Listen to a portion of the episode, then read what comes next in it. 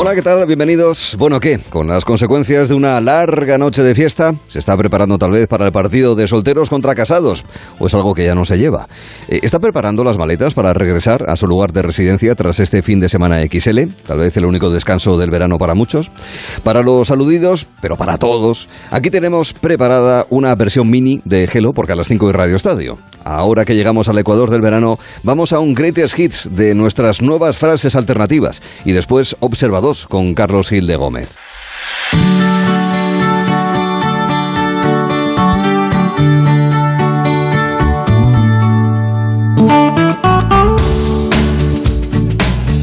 En el inicio de la edición del programa de hoy vamos a hacer un acopio, una compilación de aquellas frases que hemos renovado. Hay una serie de frases que utilizamos todos en el día a día, en muchas ocasiones sin saber exactamente su significado profundo, con la originalidad o por el interés, la curiosidad de saber cuál es su origen, en muchos casos pues vinculados a la vida agrícola de hace unas décadas, de hace unos siglos, o expresiones que son que empiezan a ser viejunas, expresiones muy de los años 70, muy de los años 80, que en fin, ya empiezan a resultar así como lo de carroza, este tipo de historia. Bueno, eh, queremos hacer, tenemos una misión, tenemos un compromiso social, sociolingüístico diría yo incluso, eh, por la renovación de ese tipo de, expresiones en muchos casos manidas. Por ejemplo, mover el esqueleto. Entonces, el equipo Gelo siempre se plantea el siguiente reto, el desafío que hacemos poco antes de las 4 de la tarde normalmente, salvo que no nos quedemos sin tiempo, y es el de eh, darle una visión distinta. Decir lo mismo pero de una manera que sea diferente.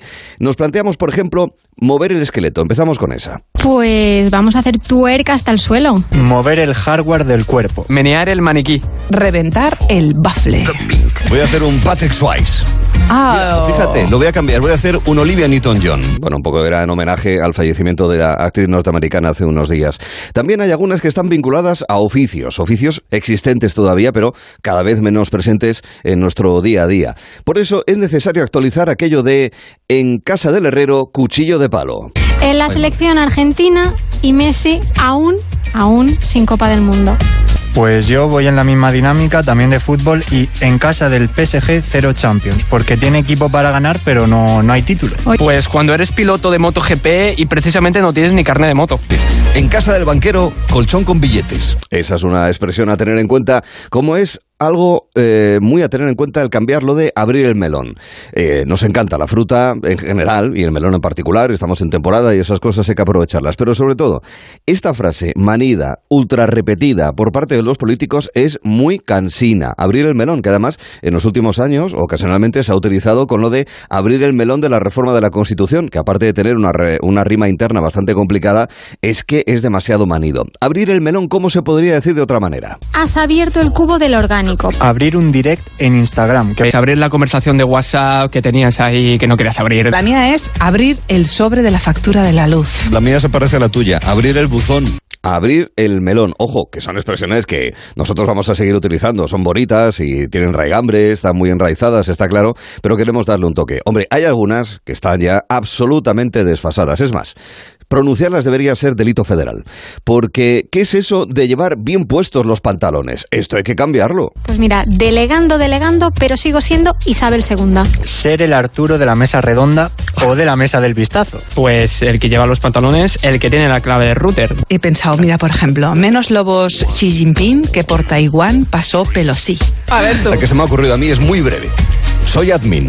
Es el administrador del grupo. O sea, como pueden comprobar, algunas, todas o muchas vinculadas a cuestiones de telecomunicaciones, informática, los móviles, las apps, etcétera, pero también cuestiones de, actualidad. Eh, estamos en tiempo en el que disfrutamos mucho del campo, los pueblos están a reventar y es posible que por eso nos gusten las em, frases que están vinculadas a la producción agropecuaria, como es el caso de al pan pan y al vino vino. Pero esto se puede decir de otra manera. O sea, las cosas claras, ¿de qué otra manera se podría decir? Por favor, en Instagram, sin filtros, las caras claras. La contraseña del wifi sencillita, por favor. Pues yo he pensado una, lo que pasa que tiene copyright y la hace un personaje muy famoso en España, pero a ver si Manu me puede ayudar. Si es que esto me pasa por hacer el tonto en la redacción, ¿eh? A ver, voy a intentarlo.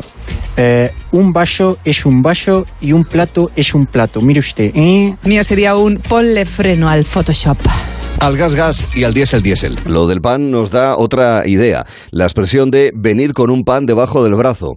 Eh, hace unos años se podría decir que venías con un cheque bebé, recuerdan. Bueno, alguna comunidad autónoma está dando cheque bebé a día de hoy, ¿no? Por nacimientos, adopciones y demás. Pero, ¿de qué otra forma se podría decir venir con un pan debajo del brazo? Pues mira, nacer en la familia Kardashian.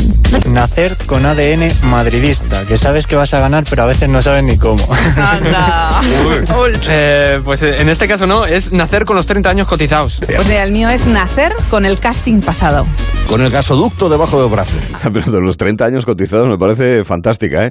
Todas me parecen muy buenas, muy divertidas, muy sugerentes, pero esa es muy, muy sintomática de muchas cosas. Eh, venir con el pan debajo del brazo. Eh, claro, el pan para poder elaborarlo, pues necesitas diferentes ingredientes. Crucial para ello son los cereales. Y ya se ha cosechado, ya se ha cosechado eh, y eso significa separar el grano de la paja con la ventadora, ¿verdad? Como en los viejos tiempos.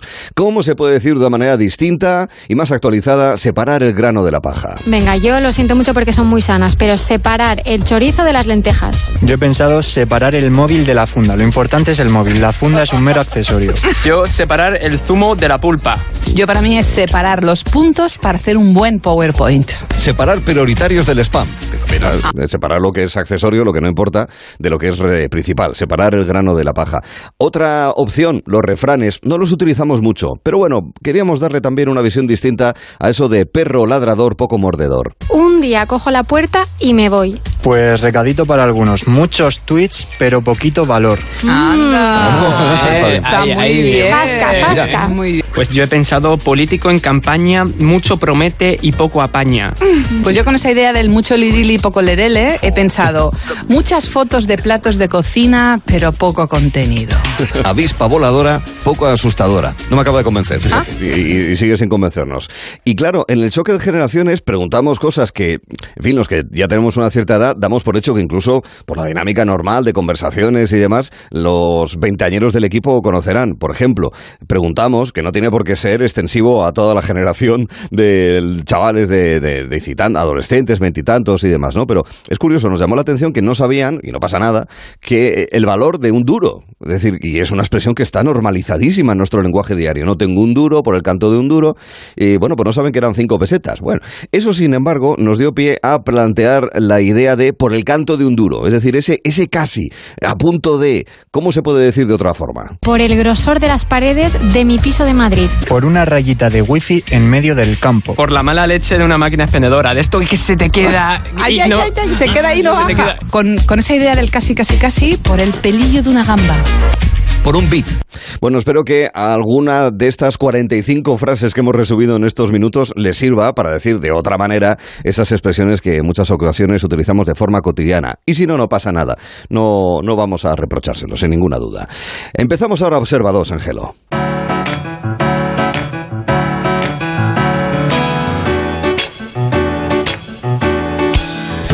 A esto de, de la economía circular eh, le hemos estado dando vueltas, porque claro, hemos estado pensando de qué manera reutilizarlo, añadir, reciclarlo, rehabilitarlo, recuperarlo, todo tipo de verbos que empiecen por re, pues retornar, regresar, reducir, todo, todo lo que empiecen por re, piénselo ustedes también, como hemos hecho nosotros, para llegar a la conclusión de que hay más cosas que tenemos en casa que deberíamos recuperar, reducir, rehabilitar, todas esas cosas que hemos dicho, o en, en ocasiones hasta tirar, hasta tirar, ¿eh? En la medida de lo posible vamos a evitarlo, pero, pero alguna habrá que tirar, porque en fin, no, no, no todo se puede reutilizar. ¿O no es así, Carlos Gile Gómez? Observados, que es tu tercer, cuarto apellido. Así es, así es. Sí, sí. Observados, creo, ¿no? de, de retina, de observador, de, nos observamos con la, con la retina. A la retina, retina es, es tinar dos veces, atinar dos veces. Así es. Retinar. Exactamente, se nos queda en la retina del oído. Sí, re- rechinar. Rechinar también, Rechinar, recochineo, eh, retozar, Recor- bueno, ya. recorcholis. recorcholis, eh, repámpanos, pero eso ya no es un verbo, eso ya... Retranca es otra cosa también. Eh, retrancar. Eso- es otra cosa. Es otra cosa. otra cosa. Ay, qué retranca tiene aquí Carlos. Bueno, es el momento, queridos amigos, de... No voy a- no voy a seguir por ahí. Sí, No voy a seguir por Ya, ahí. porque me a los dos segundos me he dado Sí. cuenta de lo que he dicho, pero bueno, ya está dicho, ya no lo puedo cambiar. Es el momento, queridos amigos, Ni yo, de- tam- ni yo tampoco. Es el momento, queridos amigos. ¿Se han fijado que en las mesillas de noche, en los cajones, muy posiblemente, te lo voy a contar yo porque. Re- este, remesilla. Sí, re- remesilla. Cuando, hay, cuando hay dos, remesilla. Remesilla, porque norm- Una remesa pequeña. Eh, exactamente, bueno, pero remesilla o remesa, pues Remesa. una remesa es que tienes dos mesas. Sí. No que sea un envío, unos aportes, unos abarrotes, no, una remesa. A ti no te pasa, porque a mí me pasa, que- bueno, cada uno que tenga las mesitas de noche que prefiera, obviamente, pero a mí me pasa que abro un cajón, que, yo tengo, bueno, tengo de los grandes, digamos, dos, y, y no sé por qué siempre se me caen cosas abajo de, de calcetines y cosas de estas y tal, y digo, ¿dónde habrán ido a parar? Sobre todo calcetines tobilleros habituales del verano, se me quedan ahí o en el tambor de la lavadora. Eso hay que reciclarlo, amigos. Sí, sí, sí, sí. Hay que reciclar, pero hay tantas cosas ya que hay que reciclar directamente la mesilla La- es verdad. o la lavadora. Hay tantas ya. de- mira, es te vengo aquí a reciclar, pero no sabes ni siquiera en qué contenedor echa- echarlo. Por De- ejemplo, la lavadora de tercera mesilla ¿Dó- de noche. ¿Dónde? Claro, podemos poner una. Sí. Claro, pues si se Bueno, pasa- oye, es original, es de, de, de Seguro Redonda. Que en algún hotel lo hay, en, en Sí. plan mo- modernismos. Eh, sin ninguna Absoluto, duda, sí. sin Un poco ninguna incómoda, un poco incómoda por el ruido, por la vibración. Sí, pero bueno, no pasa nada. No si te cuesta nada. dormir, pues te pones encima y ya te quedas sobadito. Hay una cosa que Bien yo, pochadito que ahí, yo dormido. que- quiero, quiero plantear. Cuéntanos. Los hoteles que son muy caros y que vas a dormir. Yo nunca duermo, porque es que desperdiciar el dinero. Yo voy ahí cuando me cobran mucho no duermo. Sí, y acaricias las sábanas. No, sí. Te pones el aire acondicionado, lo cual A- es contraproducente, a a tope. tope. para comprobar ese nórdico maravilloso que te envuelve. Pides la carta de las almohadas. Oh, Oh. qué gloria. Sí. Es maravilloso. Y, y, y hasta ahí no duermo. O sea que no descanso. Yo voy a un hotel y no descanso. Claro, eh, es más, eh, la carta de almohadas cada dos horas te pones una alarma para pedir otra Para almohada, pedir ir otra. probando y así por, por, por ir probando todas las almohadas. no- así no, no dormir, una vez más. Exactamente. Yo soy más de menú del día de almohadas. El que eres no dormir. Sí, sí, sí. Me sale más barato y bueno, Sí. es así. Al primero, segundo y postre es un poco lo, lo, lo con eso vas a- se te, va, te vas satisfecho. Así es. Hay almohadas ya con sabor a cocido, a filete de ternera y a arroz con leche. Sí. Entonces ya el- pues eso es una, un menú de almohada. Y si duermes mucho, estás muy empachado, pues hay postre que es almohada con sabor a sorbete de mandarina. que es muy Para la digestión, para la digestión. bueno. Eso es duermes mucho. Así es. Eh, ¿que- ¿De qué veníamos a hablar? Eh, no, sí, estábamos hablando de cosas que están en casa que hay que Ah. tirar o que hay que reciclar, que hay que reutilizar, todo, insisto, todo tipo de verbos que empiezan por re. Sí. Pares de llaves antiguas. ¿Cómo? Pares de llaves antiguas. No se dicen pares. O sea, si tienes dos, puedes tener una también. Ya, hombre, Pero cosas que no sabías ni, lo, ni, de- ni qué abren. yo en el ¿Y esto pueblo las qué? tengo de adorno. Bueno, las, las antiguas son muy bonitas. Son muy bonitas. Luego ya las modernas son, son menos bonitas, ¿no? La verdad es que poner una llave moderna de, De decoración no. queda extraño, ¿no? Sí. Allá por 2060, ¿no? Cuando tengamos 34 años tú y yo, pues Sí. entonces ya, pues sí, pero por ahora no. no Bueno, esto es muy de San Pedro, ¿no? Que todas las que tienen las va a San Pedro de las llaves. Bueno, con el tema de los coches es posible que las llaves de los coches, Ah, qué bonitas, qué dado bonitas. que ahora es con un botoncito los coches nuevos y demás, a lo mejor las llaves de los coches sí se convierten en algo así Vintage. vintage, Sí, sí. correcto. Guárdenlas, guárdenlas que Bueno, uno, no sabe dónde tiene el En dinero. relación al anterior, yo las llaves del Sinca 1200 limpio, las, Ahí. las tengo ahí perfectamente guardadas. No sé dónde, ¿Las llaves o el coche está limpio? Que no he entendido bien. El coche estaba limpio y las Ah. llaves sucias, pero están guardadas. Ah, pues y el guárdalas. coche ya. Pues eso, que esas llaves, si no abren nada. Sí, guárdalas, que tal y como están las cosas, va a darte más rendimiento que un plan de pensiones. Eh, bueno, yo es que nunca me pienso jubilar. Porque como los funcionarios Bueno. no, no nos imaginamos una vida mejor después. ¿Hay vida ¿A dónde antes de la jubilación? Bueno, más. Manuales de instrucciones obsoletos. Ah, qué bueno. Yo creo que yo soy tan desastre con esto que ya una vez que, que lo desenvuelvo ya es obsoleto, porque no es usarlo. Entonces, si algo ya pierde su uso, su. Lo compras, dejas pasar el tiempo y ya cuando lo abres se ha convertido en obsoleto. Sí. Que bueno, teniendo en cuenta la obsolescencia programada, pues es eso- poco. Eso ya es a los seis meses. Es decir, No, a los seis meses ya está obsoleto lo que Justo, compres. justo lo que dura la garantía. Ahí, ahí es que ese No. mismo día se estropea. Bueno, ya en serio, la garantía dura bastante más, ¿eh? Bastante bueno. más, sí, sí. A mí se me estropea porque, porque se me caen. Pero hay que empezar a tirar. Los guardas, los guardas. Y de hecho, a veces esos eh, electrodomésticos generalmente ya no los tienes. Pero guardas el manual de instrucciones. ¿Y para qué? Y lo que ocupan de sitio, ¿eh? Los manuales de instrucciones porque te vienen en inglés, en, En francés, en francés, danés, en armenio, en georgiano, en lituano, en letón, en griego, en chipriota, que no existe, pero, eh, De, pero chi- también está. de chipiona, ¿no? Eh, chipiona, sí, bueno. no, chipriota, chipriota. Ah. Depende, eh, claro, si eres chipriota, griego o turco. Entonces también va aumentando todavía No, más, más, tamaño, más. volumen al manual de instrucciones, sí. Adornos navideños viejos. De que no sé cuándo, cuándo han sido nuevos. Pero bueno, eh, No. pero eso se guarda, hombre. Se guarda que sí. Si es que tirarlo da mala suerte ¿para- para incluso. Sí. Bueno, depende. Tienes que ser muy grinch Estás- para tirar un adorno Si estás en, en esta época y todavía tienes el árbol, ya ahí, tío. Bueno. ya- Bueno, ya casi esperas, ¿no? Porque ya casi está, casi. Yo tengo un arbolito. Ya que estamos ahí, Yo tengo un arbolito pequeño de unos 10 centímetros más o menos, siempre he puesto y un pequeño Belén. como, como dijo alguien, para ir y venir, mejor no ir, ¿no? Pues esto, si tienes el árbol ya colocado, O como diría Mota, y panas tonterías, sí. Sí. Así es. Más. tarjetas de presentación que has acumulado durante años. Eh, esa cartera llena de tarjetas que no sabes de quiénes eran y para qué sirven, Sí, sí. Tíralas. Es verdad. Tírenlas, por favor. Y, y, sobre todo, y el tarjetero. El tarjetero, Ese claro. tarjetero así, que, que es que no sé cómo describirlo, es así como una especie de fichero Eso- circular. Y sirve para, para refrescar. Pero hace mucho calor abanico. porque va abanico. Vas haciendo tiqui, tiqui, tiqui, tiqui, sí, es verdad. O para hacer prácticas con los dedos. Si no tienes un, una videoconsola para jugar, pues haces prácticas con los dedos con el tarjetero. Hacer tucu, tucu, tucu, como si estuvieses contando dinero, pero no siendo. Pero es mentira. Abanico- abanicos lo comía, ¿no? sí, Que, exacto. que viene. Joder, Eh, maravilloso. claro, Oye, en estos tiempos que el aire acondicionado solo sale por riñón y medio, no por- Bueno, lo, lo comía y ya sabía que, Sí, que ya sabía. los abanicos Ya iba, con- iba a ser el futuro. Ya conocían a Vladimir por dónde iba. Sí. Toallas de baño, esto me sorprende, el, el toallas de baño ásperas.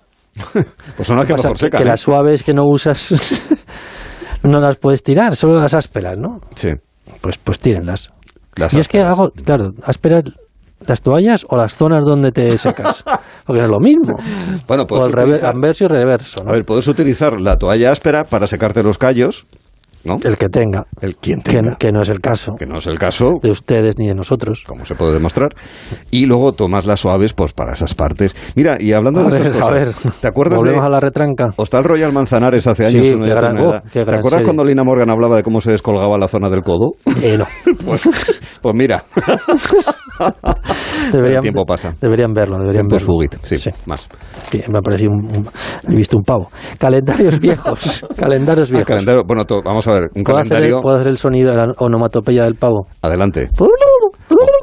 Me siento ahora mismo Sí, como si estuviese como en una granja. o en un parque. Sí, sí. En algunos parques que sueltan Pavos. este tipo de animales. Pero es un pavo real o común ese. No sé, ¿qué pasa, pavo? Le dicen, pasa, pavo, le dicen Un los pavo jóvenes. republicano. Un pavo ciudadano. Oye, calendarios viejos. Pero un calendario es viejo por definición. Sí, la verdad es que sí. Queda obsoleto ya cada día. Cada día se obsoleta. Sí, obsoletamente. obsoletamente. Se va amarillando. Cuando llegas ya de, es decir, poco a poco en esta época del año ya va cogiendo un tono así como amarillo, Amarillento. desgaste de colores y tal, y llega ya diciembre que casi está difuminado, no hay tinta ya. Ya no sabes. Ya porque te lo sabes, porque todos los años es igual. Sí. Todos los años es igual. Sí, bueno, pero también es importante, yo qué sé, pues para mirar el santoral.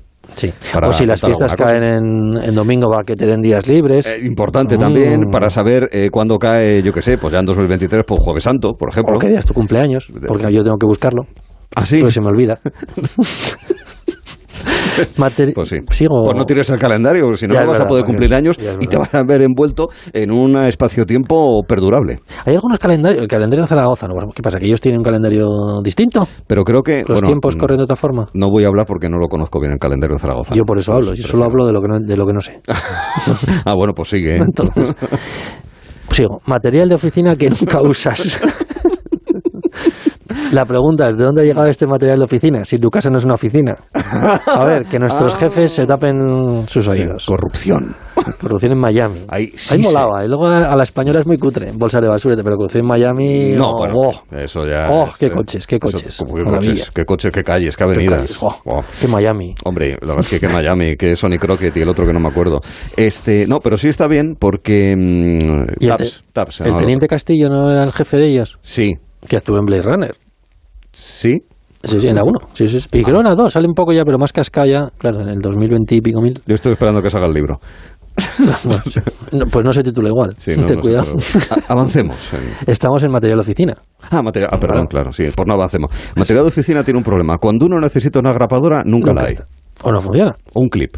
O no o no funciona. O las grapas son distintas del tamaño de la propia grapadora. Yo, como vengo de este mundo en el que utilizas a un interino para que te sujete los folios que no tienes grapadora. Pero cuidado, que vamos Cuidado. camino de que no haya enterinos, ¿eh? Ya es, sabes que hay planes de estabilización es- es- en las administraciones. Este chiste ya va a dejar de tener su sentido dentro de un tiempo. Completamente. Mm. Cables, enchufes y cargadores de móviles viejos. Ah. Sobre todo, sí, Eso sí, eso. además eran enormes. El famoso Alcatel, ¿no? que siempre se pone el mismo ejemplo. Parece que no había más móviles. No, pero es que lo de los cargadores es una cosa loca, porque hubo un tiempo en el que parecía que iba a ser el mismo cargador para todo. Sí. Bueno, lo Y- intenta. La Unión Europea intenta tantas cosas que no consigue. Sí, pero con no- estándares y acuerdos pero- entre las propias compañías, pero es imposible. Pero o sea, hay es- veces que no, que no hay manera. Qué Y eso además sí que hay que reciclarlo, porque claro, ahí hay muchos metales y demás, y es un poco, es un poco rollo. O por ejemplo, adaptadores de enchufes cuando te vas fuera. Yo me Oh. compré, uy, mira, yo Oh, me compré sí. una torre de adaptadores pensando que iba a viajar mucho. A Uzbekistán, ¿no? En Uzbekistán. A Uzbekistán, a Belice, a eh, Surinam, eh, a las Islas Kiribati. Yo pensaba que iba a hacer esos viajes, ¿no? Y bueno, la verdad es que yo creo que con uno y otro para países anglosajones ya tiras. Ya tienes. tira. Bien. Entonces, tú vas a Sudáfrica, que es lo que me pasa. Vas a Sudáfrica y te encuentras con que hay unos enchufes que solamente tienen allí. Y dices, pues no Eso voy. no vale, El claro. problema es que fui. Y entonces, pues nada. Pues tuve que comprarme esa torre y, y no ahora no sé qué hacer con ella. Pues eh, según eh, lo que estamos diciendo, tirarlos. Sí, pero no, no, puesto, los tires. la he puesto al lado, al lado de las llaves de los coches. Seguro que es muy bonito. Como adorno. Iba a contar una, una anécdota, pero, pero no la voy a contar. Juegos de mesa incompletos. Uy, eso, Eso hay. es, eso hay todos. Madre. Es prácticamente todos. Eso es como una baraja. Sí. Que siempre falta alguna carta. El Monopoly. El Monopoly. Faltan billetes de 5, quesitos del Trivial, quesitos. Mm, cositas de los Juegos Reunidos Hyper. Joder, estamos hablando de cosas ya. Estamos hablando de cosas ya de no- antes que de no, los que no olores. van a entender. No, yo creo que buena parte de nuestra audiencia de más de 60, incluso. El dominó, el dominó que falta una ficha, Bueno, pero el dominó sota hacer... de oros. La sota de oro, es verdad. Sí, sí, sí. O la, la sota de bastos también. La sota de muy- bastos. No, pero yo... Otra vez de retrancas. Eh, eh, Sí, exactamente, todo va por el mismo sitio. Pero la del dominó tampoco es tan difícil. Lo único que el efecto porrazo en la mesa no queda igual. Tú puedes hacer una ficha, si has perdido, la haces con una cartulina, un papel, o dibujas y tal. Lo que pasa claro, es que el porrazo encima de la mesa de la ficha, no. Es un porrazo flojo, es un porrazo soft.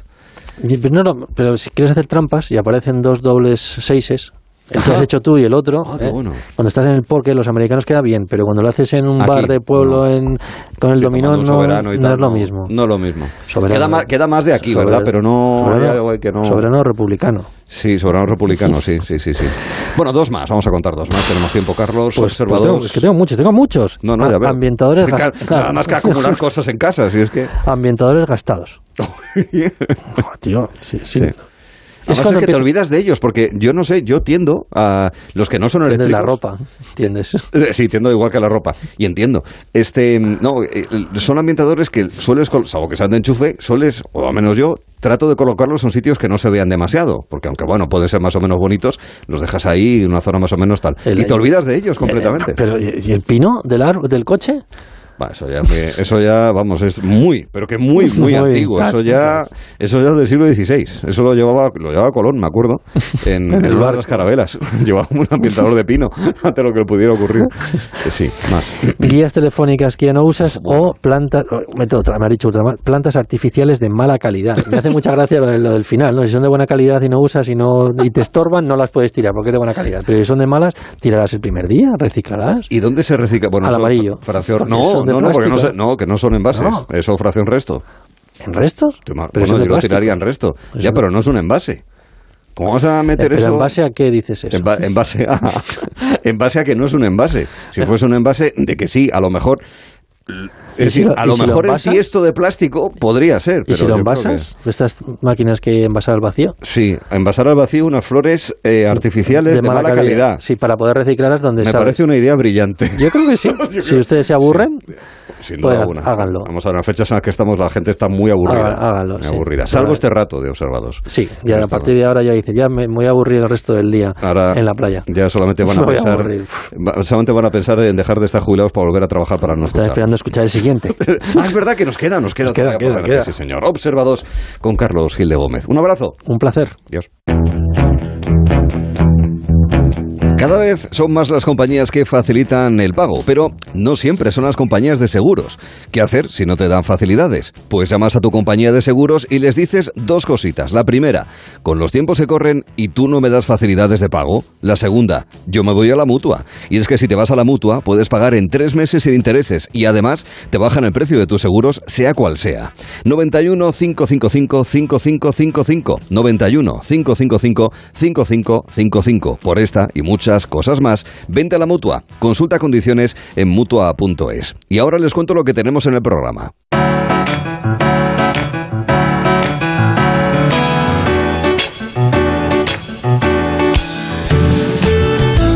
Vallejo es bibliotecaria en Madrid, en el Madrid de los años 30, y en torno a ella, personajes reales y de ficción en los inestables tiempos de la República y los brutales años de la guerra. Es el contexto de presentación de La Biblioteca de Fuego, de María Zaragoza. Es el último premio Azorín de novela. Contaremos con ella a partir de las 4. Pero no será la única biblioteca que visitaremos. Cultura y Federación de Municipios acaban de publicar los galardonados por su papel de difusión de la cultura y la convivencia, sobre todo en los pueblos. El premio mayor, porque también hay una vertiente económica no desdeñable, son 10.000 euros para cada uno, es para 10 bibliotecas distinguidas por su labor de fomento de la lectura. Están en el País Vasco, Castilla-La Mancha, Aragón, Madrid, Extremadura. Nosotros hemos quedado con cuatro de ellas a ver qué nos cuentan y qué nos leen.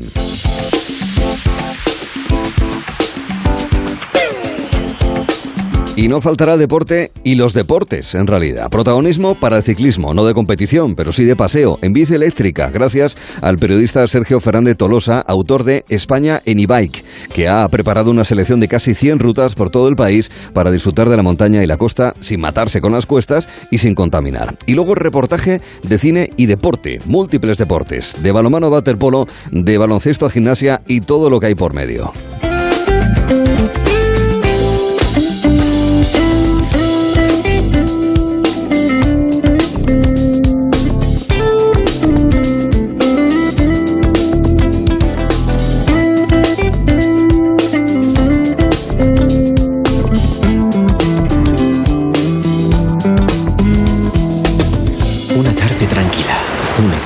Tranquila. Este verano mereces pasar unas vacaciones tranquilas. Porque con la alarma de Movistar Prosegur te avisan si pasa algo en casa en menos de 29 segundos. Y si fuese necesario, llaman por ti a la policía. Disfruta del verano por 14,90 euros al mes durante tres meses, contratándola hasta el 7 de septiembre. Infórmate en tiendas Movistar o en el 900-200-730. Dos cositas. La primera, me ha subido el precio del seguro a pesar de que a mí nunca me han puesto una multa. La segunda, yo me voy a la mutua. Vente a la mutua con cualquiera de tus seguros y te bajamos su precio, sea cual sea. Llama al 91 555 5555. 91 555 5555. Por esta y muchas cosas más, vente a la mutua. Condiciones en mutua.es. En CEPSA estamos contigo. Por eso te damos un descuento inmediato de hasta 30 céntimos por litro en cada repostaje si eres de porque tú vuelves. Además, puedes alcanzar un ahorro de hasta 45 céntimos por litro, acumulando más ventajas del programa. Infórmate en cepsa.es o en tu estación de servicio. Incluye la bonificación del gobierno. Solo porque tú vuelves. Solo en CEPSA. Es que esta casa se queda cerrada meses y estamos a cuatro horas de aquí. Sí, la casa está cerrada, pero se queda bien protegida. Con las cámaras y sensores podemos detectar si alguien intenta entrar. Y si hace falta, avisamos a la policía al instante para que puedan actuar. E incluso con el servicio de custodia de llaves, abrirles la puerta a nosotros mismos para que no tengas que venir. Está todo previsto. Este verano protege tu hogar frente a robos y ocupaciones con la alarma de Securitas Direct. Llama ahora al 900-272-272. ¿Quién no tiene una amiga que sabe de todo? Sí, la típica todóloga, que lo mismo sienta cátedra sobre la Revolución Francesa, la tortilla francesa, la Polinesia francesa. Pues ponle a prueba. Pregúntale dónde va a caer el gordo de Navidad. ¿A que eso ya no lo sabe? Incluso los que creen que todo lo saben, no lo saben. Ya está a la venta la Lotería de Navidad. ¿Y si cae en tu lugar de vacaciones? Lotería Nacional. Loterías te recuerda que juegues con responsabilidad y solo si eres mayor de edad. Es mi cuarto. Es mi colega. Es mi dinero. Es mi móvil. Es mi play. Es mi amiga. Es mi elección. Es mi historia. Es mi movida. Es mi mundo. Es mi futuro. Es mi vida. La adolescencia de tus hijos te pondrá a prueba. Descubre cómo disfrutarla. Entra en fat.es. 98.0 Madrid.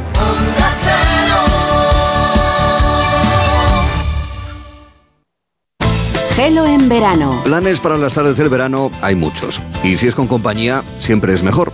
Para eso te proponemos variedad, reencuentros, risas, novedades, sorpresas y todo lo que haga falta para compartir un buen rato. Gelo en verano con Arturo Tellez. De lunes a viernes desde las 3 de la tarde. Te mereces esta radio. Onda Cero, tu radio.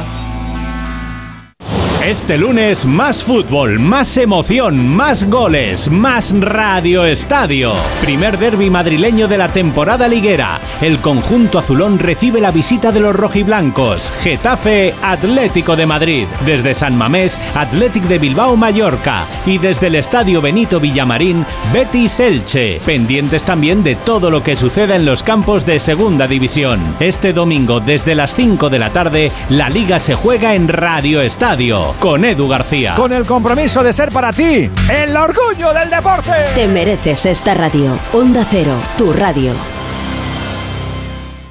Onda Cero Madrid 98.0 es tiempo de terraza. ¿Qué nos gusta a nosotros un buen tardeo? Juntar la tarde con la noche y llevarla a lo más alto. Es lo que queremos en la terraza de Onda Cero. Entretenimiento y compañía para las noches de verano. Donde se ponga un buen terraceo que se quite lo demás. La terraza. De lunes a viernes a las 9 de la noche. Con Javier Ruiz.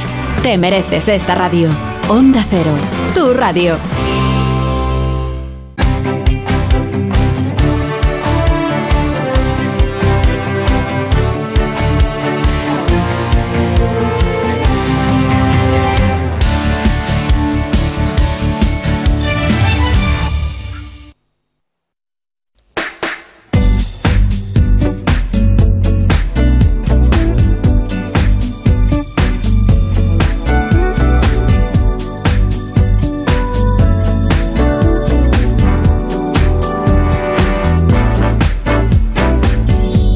En verano es mucha lectura y también es mucha lectura en bibliotecas o con los libros prestados de la biblioteca. Son veranos donde esos lugares, en muchos sitios de España, especialmente en los pueblos, y ya están los ejemplos de los bibliobuses, pues han tenido como referencia esos eh, sitios que no son solamente para la lectura, son también pues para estar con el ordenador, son puntos de encuentro también de los chavales, pero también de los adultos.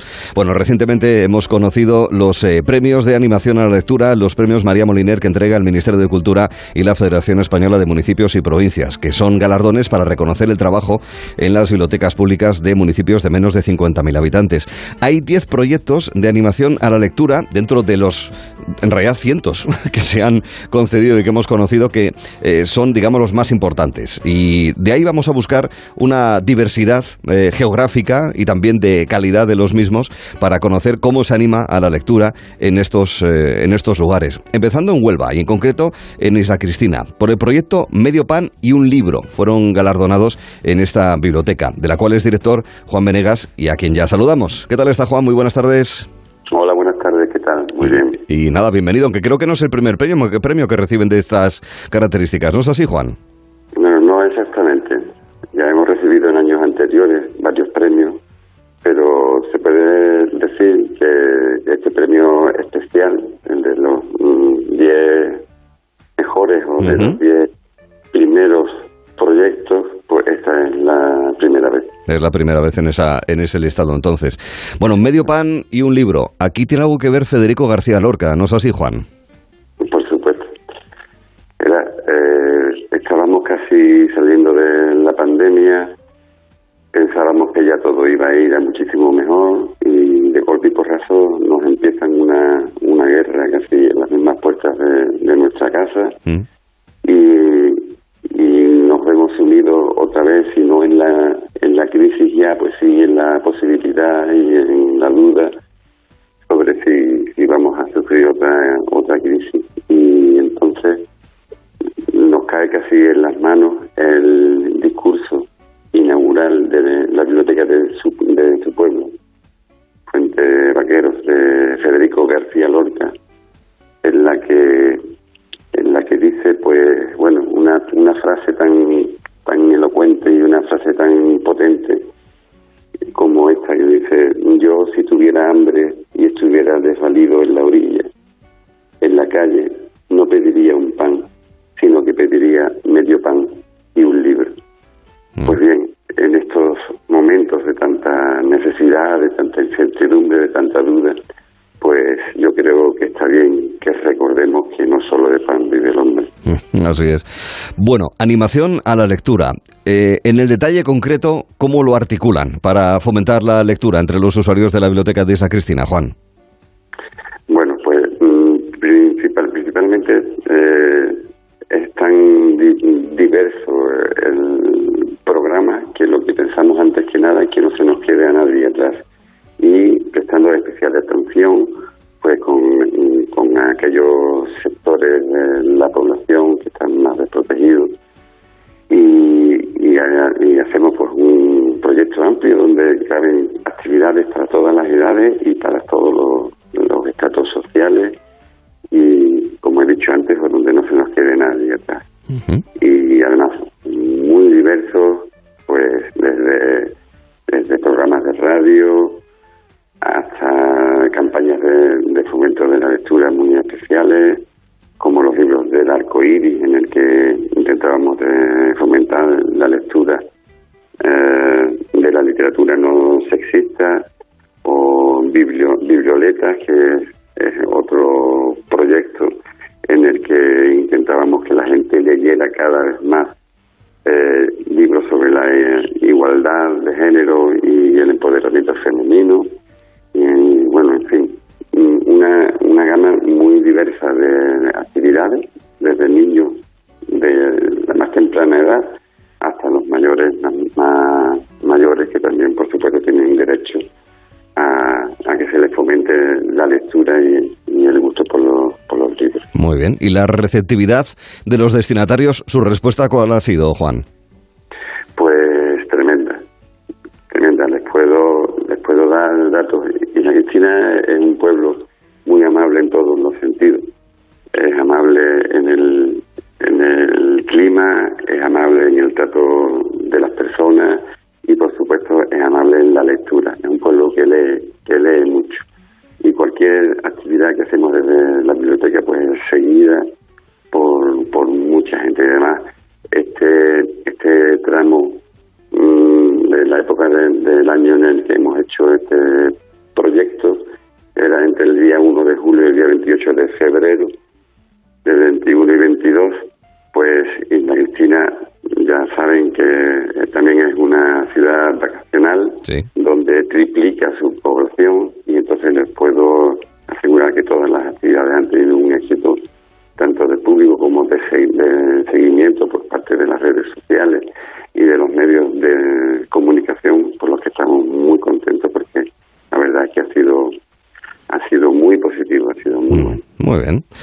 Pues nos alegramos. Es Premio María Moliner de los 10 mejores proyectos de animación, comenzando este recorrido en Huelva en Isla Cristina, con el director de la biblioteca de esta localidad onubense, Juan Venegas. Pues que siga siendo buen verano y a seguir leyendo. Un abrazo y cuídese, Juan. Muchas gracias, igualmente. Gracias. Un abrazo, un abrazo.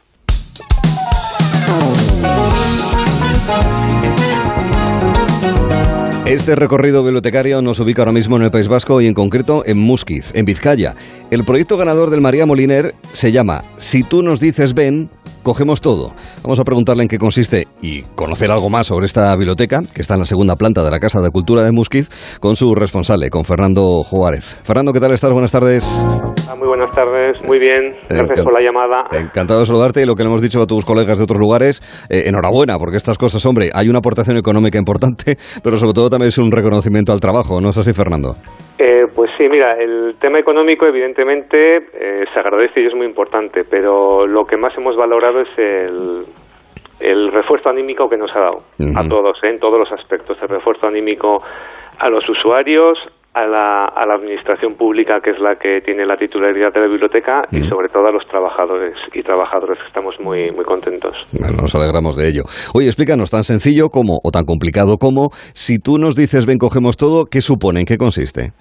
Eh, bueno, si tú no dices ven, cogemos todo, es un relato de nuestro día a día. Eso es lo que hacemos todas las bibliotecas en España eh, cualquier día en, que estamos abiertos, ¿no? Y es, eh, si tú, asociación, persona, institución, nos dices ven, necesito ayuda, nosotros cogemos todo, cogemos tus retos, las ideas, el entusiasmo, los esfuerzos y nos ponemos a colaborar contigo.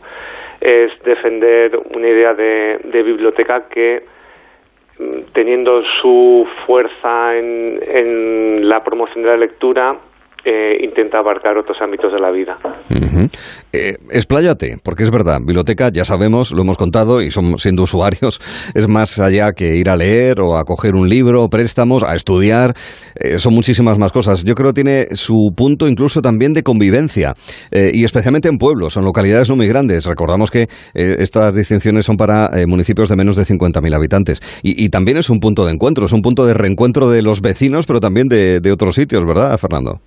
A ver, si hacemos un ejercicio de imaginación y pensamos en un lugar en el que eh, todo el mundo tenga cabida, no te pidan nada para entrar, eh, sea gratuito, en el que tú vienes a pedir y siempre se te da, ¿qué opciones tenemos? Pues básicamente la biblioteca. La biblioteca es un espacio intergeneracional, eh, es un espacio de acogida, es un espacio en el que las personas eh, llegan a conocerse, interactúan entre sí, o sea, es un espacio ideal para que lo que entendemos por comunidad surja y se refuerce. Y eso en los pueblos, menos de 50.000 habitantes, pero seguro que has hablado con colegas que son de pueblos de 2.000, 3.000, 4.000, eh, es Y menos. fundamental. Y menos, por eso la, la biblioteca, digamos que es una eh, es un, un eje en el que convergen eh, todas las personas de- del entorno.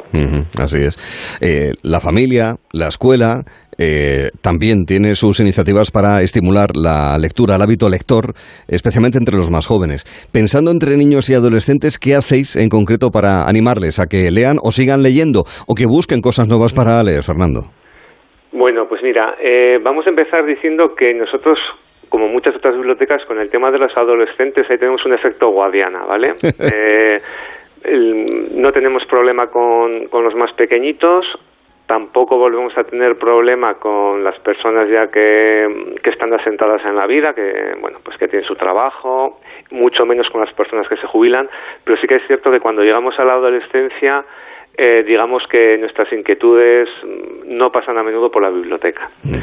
Eh, nosotros eh, tenemos en la, aquí en Musquis una zona infantil muy potente, muy potente en el sentido de que es un espacio muy cuidado, con un fondo muy cuidado también, y tenemos una compañera que se encarga de, de dinamizar esa, esa sección. Lo que intentamos un poco es sembrar para que el hábito de acudir a la biblioteca, no necesariamente a leer, sino de, de acudir a la biblioteca a estar estando con otras personas, eh, se vaya trabajando desde, desde que son pequeños, ¿no? Y yo creo que poco a poco lo vamos, lo vamos consiguiendo. ¿Y los adolescentes? ¿Dónde está la tecla? Eh, no sé, si lo encuentras me lo dices. Vale. es generalizado el, el comentario. ¿eh? Sí, yo, yo creo que sí. Eh, bueno, no- nosotros lo que tenemos que hacer es facilitar eh, todo para que si en un momento determinado deciden venir, eh, pues el- les acojamos con las puertas abiertas, ¿no? Tenemos, pues lo que te he comentado al principio, ¿no? Tenemos un, un espacio amigable, un espacio en el que no, no hay unas reglas muy estrictas, en eso hemos evolucionado mucho las bibliotecas, eso de prohibido hablar el silencio, bueno, ya eh, no es así. Eh, tenemos también actividades, bueno, que, que en principio creemos que son atrayentes para, para los adolescentes, pero la evidencia nos dice que, que tal vez sí, pero no mucho porque no, no acertamos, ¿no? Bueno. Pero bueno, lo seguimos intentando. Y es importante que perciban que el- el- en la biblioteca un aliado, ¿no? Un, amigo, un, un espacio en el que pueden estar a gusto. Sí, sí, ese es el espíritu que nos has descrito. A propósito, una biblioteca que estuvo ya enganchada a Internet casi casi 30 años, en el 95, incluso antes que el propio ayuntamiento, ¿verdad, Fernando? Eh, sí, hemos sido en el mundillo profesional, se nos conoce, la Biblioteca de Música ha sido pionera en, en, eso que se llamaba antes y ya no son tanto las nuevas tecnologías. Sí, sí. Eh, hubo un año que negociamos con el ayuntamiento eh, la comp- dejar de comprar libros para comprar un ordenador porque entendíamos, sin, sin saber muy bien qué, pero entendíamos que por ahí iba a ir nuestro futuro y yo creo que acertamos. Eh, tuvimos la primera conexión a Internet. Cuando el ayuntamiento todavía no se planteaba tener una página web porque no sabía lo que era, nosotros ya la tuvimos.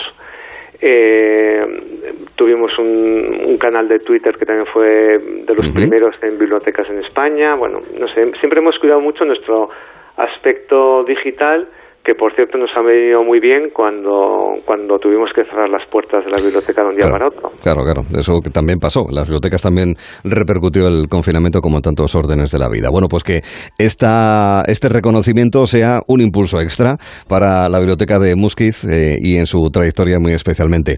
Con su responsable, Fernando Juárez, también hemos querido hablar esta tarde aquí en Gelo en verano. Fernando, buen verano y muchas gracias. ¿eh? Bueno, gracias a vosotros. Hasta la Gracias. próxima. Hasta luego. Este recorrido lector continúa por otra biblioteca, en esta ocasión en Albacete y en concreto en el Ballestero, también premio María Moliner. El Ballestero, 30 años de lectura y cultura en la biblioteca. Vamos a hablar con su responsable, es María Moreno. María, ¿qué tal estás? Buenas tardes. Hola, buenas tardes. Muy bien, muchas gracias por llamar. Nada, y enhorabuena, eso lo primero, porque al final es una manera de ver reconocido el trabajo del día a día, ¿verdad?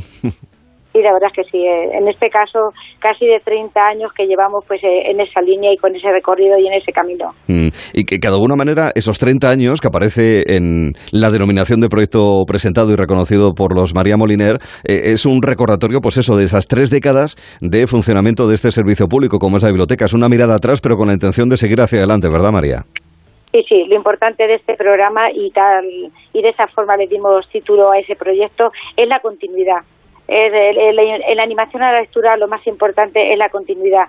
No tiene mucho sentido hacer actividades esporádicas si no se hacen de forma continuada y se trabaja el día a día con los lectores pues para que cada vez se lea más y además se lea mejor. Mm, exactamente. ¿En qué ha consistido el proyecto? Descríbenoslo, por favor. Pues eh, en este proyecto que, que denominé, como ya has dicho, el Ballestero 30 años de lectura y cultura en, desde la biblioteca, en realicé un programa de actividades de diferentes temas. Temas que trataban pues, de la igualdad, contra la violencia de género, medio ambiente, tolerancia, solidaridad, interculturalidad, actividades intergeneracionales, actividades de integración, el Día de la Paz, la mujer en la ciencia y también celebrar efemérides y homenajes como fue pues, el 40 aniversario de la muerte de María Moliner, destacar el 55 aniversario de la publicación de su diccionario en español o el cuarto centenario del nacimiento de La Fontaine. También trabajamos, pues eso, algunos libros de Virginia Woolf, debido a que eran ci- 140 años de su nacimiento.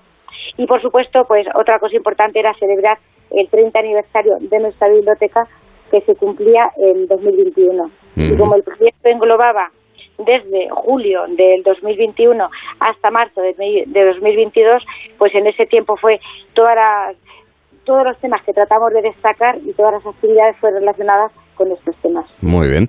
Esas actividades y en general lo que es el trabajo de la biblioteca, ¿está orientado más hacia ciertos colectivos, por ejemplo, niños y jóvenes, o no? ¿Se piensa en todo el mundo, también los ancianos? Y en los pueblos en España ya sabemos que hay mucha gente mayor también, María. No, se piensa en todos. Eh, cuando hacemos actividades eh, se piensa en todos y de hecho el objetivo principal es acercar los libros y la biblioteca a todos los colectivos. Es decir, que cada lector cuando venga a la biblioteca tenga el libro que busca o necesite. Ese es nuestro objetivo, siempre llegar a todos. Mm. El Ballestero tiene una población de unos 400 habitantes. Se habla mucho sobre eh, la estimulación, el fomento de la lectura entre los más jóvenes en tiempos donde hay tantísimos estímulos, tan poco tiempo y tanto que ver, que leer, que escuchar y demás. Eh, desde la perspectiva de quien conoce la biblioteca, con esa trayectoria de 30 años, fomentar la lectura entre los más jóvenes, ¿qué reto supone para el bibliotecario? Pues la verdad es que es importante, porque es verdad que eh, ya y cuando una persona como aquí, bueno, yo en este caso, y una biblioteca como la nuestra, que lleva tantos años trabajando con todos los colectivos y con los jóvenes en este caso, que es por lo que me preguntas, hay que reinventarse continuamente. Y hay que tener, pues eso, continuamente con los libros que están saliendo, lo que está más de moda, lo que más les atrae, lo que es más atractivo para ellos, pues hay que, hay que estar así. Hay que estar siempre pues mirando qué está saliendo. Ahora, por ejemplo, entre los jóvenes hay una cosa que funciona muy bien, que son los mangas, que eso les encanta. Sí. Pues entonces, pues eso, en cada momento tenemos que tener eh, lo que la gente demanda, lo que está saliendo, lo que es novedoso, para que de alguna forma la biblioteca resulte atractiva y ellos quieran venir y quieran leer. Ya. ¿Y, y toda la gente la ves muy metida o no con el tema del libro electrónico? Hay bibliotecas que disponen del libro electrónico de préstamo. Ah, em, esa, ¿Ese cambio de hábitos tú lo aprecias o, o no, María? No, aquí nosotros, en el Ballestero, nosotros en la biblioteca no tenemos libros electrónicos. No, todavía seguimos con el libro en papel. Eh, hay eh, algunos usuarios, pocos además en el pueblo, que tienen libro electrónico. Hay algunos que sí que lo hacen, pues por lo del tema de la letra, porque la pueden ampliar, porque no ven bien y demás. Pero luego en la biblioteca también ese campo lo tenemos cubierto porque tenemos muchos libros con lo de la, la letra esta extra grande, la XXL, sí, sí, que es una letra muy grande, entonces pues tratamos de ocupar también eh, para que la gente que no ve bien pues tenga también esos libros que de alguna forma le pueda Hmm. resolver el problema. Pero Bueno. si no hay hay algunos, eh, pero no, nosotros en este caso no hay mucha gente que tenga libro electrónico. Y los que tienen libro electrónico hacen las dos cosas. Leen el libro electrónico, pero siguen viniendo a la biblioteca porque vienen y ven que tenemos libros novedosos que ellos no conocían o que no tienen todavía en su libro electrónico y que aquí sí que están. Muy bien. Pues jugamos con eso un poco. Y hace muy bien, perfecto. Pues El Ballestero, su biblioteca, 30 años de lectura y cultura en la biblioteca, me va a permitir, María, que cite a paisanos de Castilla-La Mancha, como es Alovera en Guadalajara, y también eh, Carrizosa en Ciudad Real, que también han recibido premios María Moliner dentro de la misma comunidad autónoma. Pero nosotros hablando en este caso con María Moreno desde El Ballestero. Que siga buen verano, María, muchísimas gracias. Bueno, muchas gracias a vosotros, buenas tardes y feliz verano.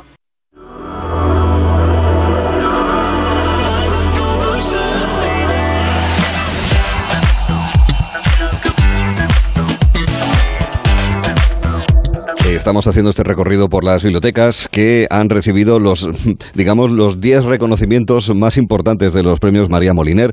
Hemos recorrido ya, como ven, eh, varias de ellas. Vamos a citar algunas porque todas no pueden estar, como es el caso de en Badajoz Lobón, eh, por tradición ex. También está La Almunia de Doña Godina en Zaragoza, cultivando cultura. En Asturias está Castropol, 100 años sin soledad, 100 años de biblioteca. Y en Madrid, en Colmenar del Arroyo, estos libros que van y vienen.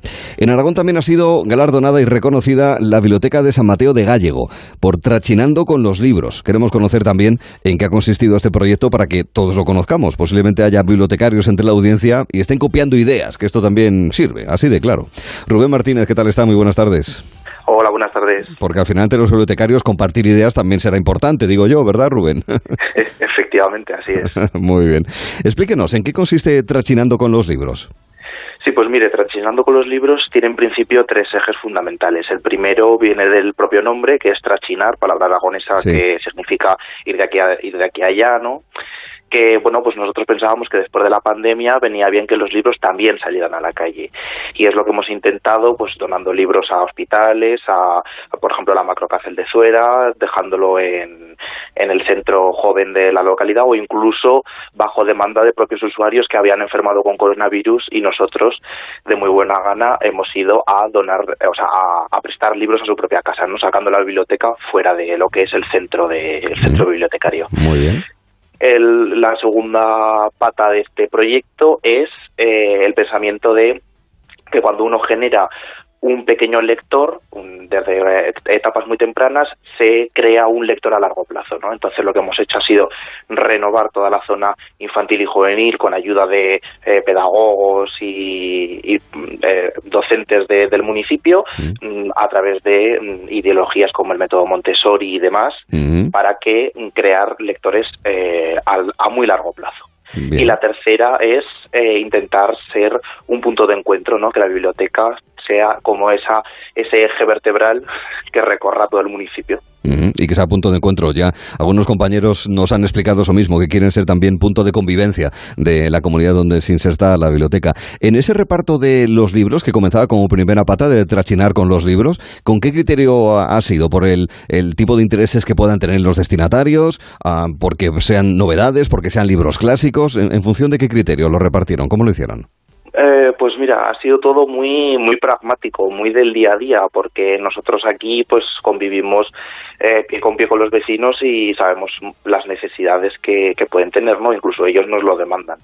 Así que ha sido eh, un andar continuo. O sea, han- las ideas han ido surgiendo mientras íbamos caminando a la par que los vecinos, ¿no? Entonces ellos mismos han sido los que se interesaron porque por favor les prestáramos libros desde la biblioteca si estaban recluidos en su casa haciendo la cuarentena o las donaciones a hospitales, pues hombre, todos tenemos en nuestras familias gente que lo ha pasado mal, sobre todo después de la pandemia, ¿no? Y bueno, son ideas que van surgiendo a raíz de, de las, de las propias vivencias.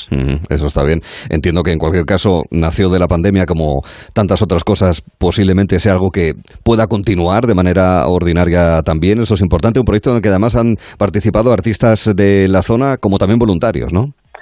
Efectivamente, hemos tenido una, como siempre, una gran acogida en todo, en todo el, los actos que, que llevamos a cabo en torno al municipio, ¿no? La gente que está dispuesta siempre se vuelca muchísimo. Mi comisión de cultura ha estado integrando una gran parte de, de este proyecto, que son completamente voluntarios y luego hemos tenido presentaciones de libros de gente eh, de gente de aquí, mucha participación ciudadana en cuanto a cultura con clubes de teatro y demás. muy bien. Y algunos compañeros suyos nos han dicho que ahora pues comprarán libros, que comprarán mobiliario para cambiarlo, porque esto lleva una dotación económica. ¿Ya tienen claro a qué lo van a dedicar para invertir?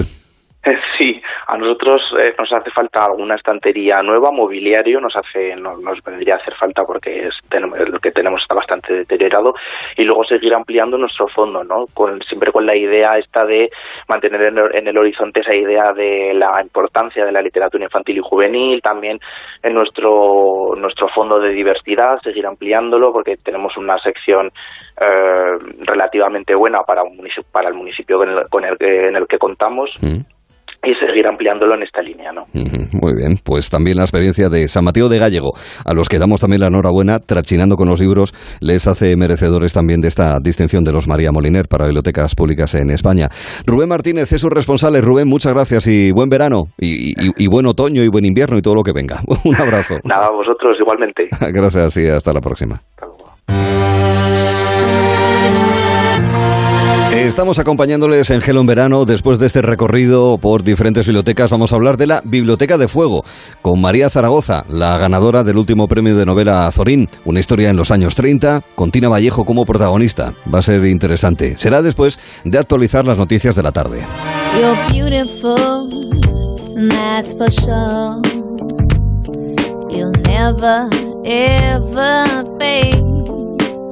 Este verano tengas la tarifa que tengas, Lowy te da el triple de gigas gratis gracias a... ¡Triple de Gigas Man! Ese soy yo, triple de Gigas Man. ¿Quién? ¡Triple de Gigas Man! Ah, vale, es que si la musiquita... Corre a lowy.es o llama al 1456. Lowy, simple. Dos cositas. La primera, estoy cansado de que me subas el precio constantemente. La segunda, yo me voy a la Mutua. Vende a la Mutua con cualquiera de tus seguros y te bajamos su precio sea cual sea. Llama al 91 555 5555 91 555 5555. Por esta y muchas cosas más, vente a la mutua. Condiciones en mutua.es. Me gusta el fútbol, los domingos por la tarde, la mayor de mis pasiones, todo el día. Toda la Champions. Contrata mi Movistar con todo el fútbol con un 25% de descuento. Llévate un Smart TV desde 0 euros y ahorra hasta 698 euros. Movistar, tu vida mejor. ¿En qué capítulo de tu vida estás ahora? ¿Quieres hacer una reforma? ¿Cambiar de coche? ¿Tus hijos ya necesitan un ordenador para cada uno? ¿O quizás alguno ya empieza la universidad? ¿Habéis encontrado el amor y buscáis un nidito? En Cofidis sabemos que dentro de una vida hay muchas vidas y por eso llevamos 30 años ayudándote a vivirlas todas. Cofidis, cuenta con nosotros. Es que esta casa se queda cerrada meses y estamos a cuatro horas de aquí. Sí, la casa está cerrada, pero se queda bien protegida. Con las cámaras y sensores podemos detectar si alguien intenta entrar. Y si hace falta, avisamos a la policía al instante para que puedan actuar. E incluso con el servicio de custodia de llaves, abrirles la puerta a nosotros mismos para que no tengas que venir. Está todo previsto. Este verano protege tu hogar frente a robos y ocupaciones con la alarma de Securitas Direct. Llama ahora al 900-272-272. Radio es única para cada persona, también para ti. Te acompaña las 24 horas del día con noticias, debates y tertulias, con anécdotas e historias que conectan contigo. Más de 23 millones de personas escuchan cada día la radio en el atasco, mientras preparan la cena, en el gimnasio, en el trabajo, porque se adapta a tu estilo de vida. Te cuenta lo que pasa en tu ciudad, en tu barrio, en tu país, con rigor y cercanía. ¿No crees que es el momento de escuchar lo que pasa? El valor de la radio.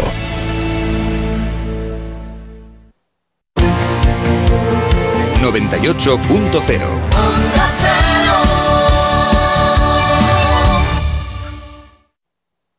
Nuestra historia empieza una noche de invierno. Pero Manuel, ¿lo han matado? No lo sé. Tío, Manuel, ¿cómo estás? Bien, muy bien. Y así pasaba mi sobrino la vida, hasta que sus preocupaciones llegaron. Tío, tío,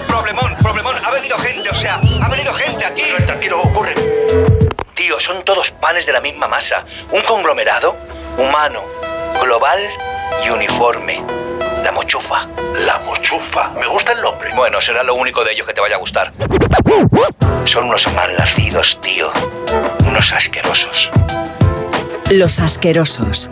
De Santiago Lorenzo. Sí, señor. La mochufada pura. Disfruta del mejor entretenimiento en audio por solo 4,99 euros al mes. O si lo prefieres, 39,99 al año. Sonora. Gente que escucha.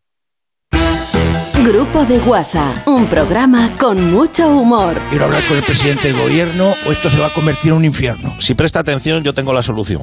Carlos Latre, Leo Harlem, Goyo Jiménez, Sara Escudero, Agustín Jiménez, Jesús Manzano y Leonor Lavado. Grupo de Guasa. Como siempre, espero que disfruten del programa y que pasen una noche espectacular. Los viernes a las 4 de la madrugada y en cualquier momento en la app y en la web de Onda Cero. Te mereces esta radio. Onda Cero, tu radio.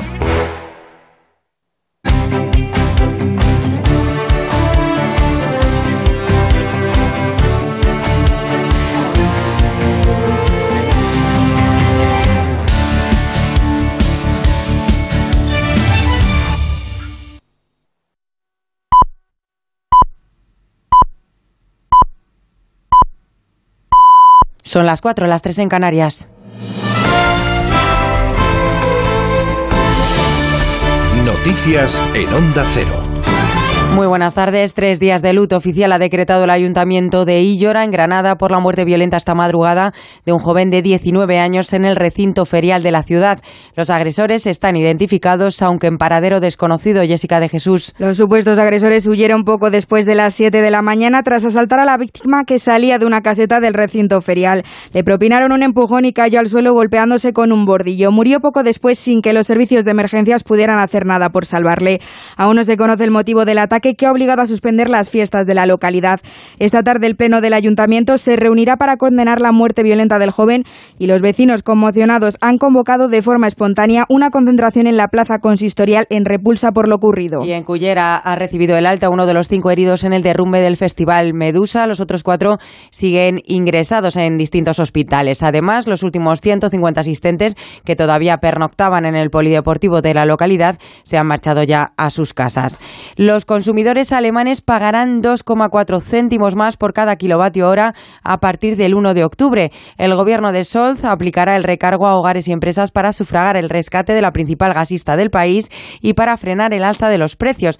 Esto supondrá un sobrecoste de casi 500 euros por familia. Pedro Pablo González. Este incremento supondrá para una familia de cuatro miembros unos costes adicionales de 480 euros al año, 570 si se aplica el suplemento del IVA del 19%, algo que todavía está por determinar. El objetivo de esta tasa en Alemania es garantizar el suministro de gas a los ciudadanos y a la economía en el marco de la actual crisis energética. Si se gasta más, se paga más. Kerstin Andrea, responsable federal de energía. Si se aumenta el consumo de gas, las personas se verán más afectadas porque se tiene que pagar y esto es fundamental para mantener el sistema. La aplicación del suplemento, diseñado para cubrir hasta el 90% de los gastos extraordinarios de los importadores, estará restringida hasta el 1 de abril de 2024. Hasta entonces, su importe puede ser revisado y actualizado cada tres meses para reflejar la evolución de los gastos. En Escocia, lo que ha entrado en vigor es la primera ley del mundo que garantiza el acceso gratuito a productos de higiene femenina.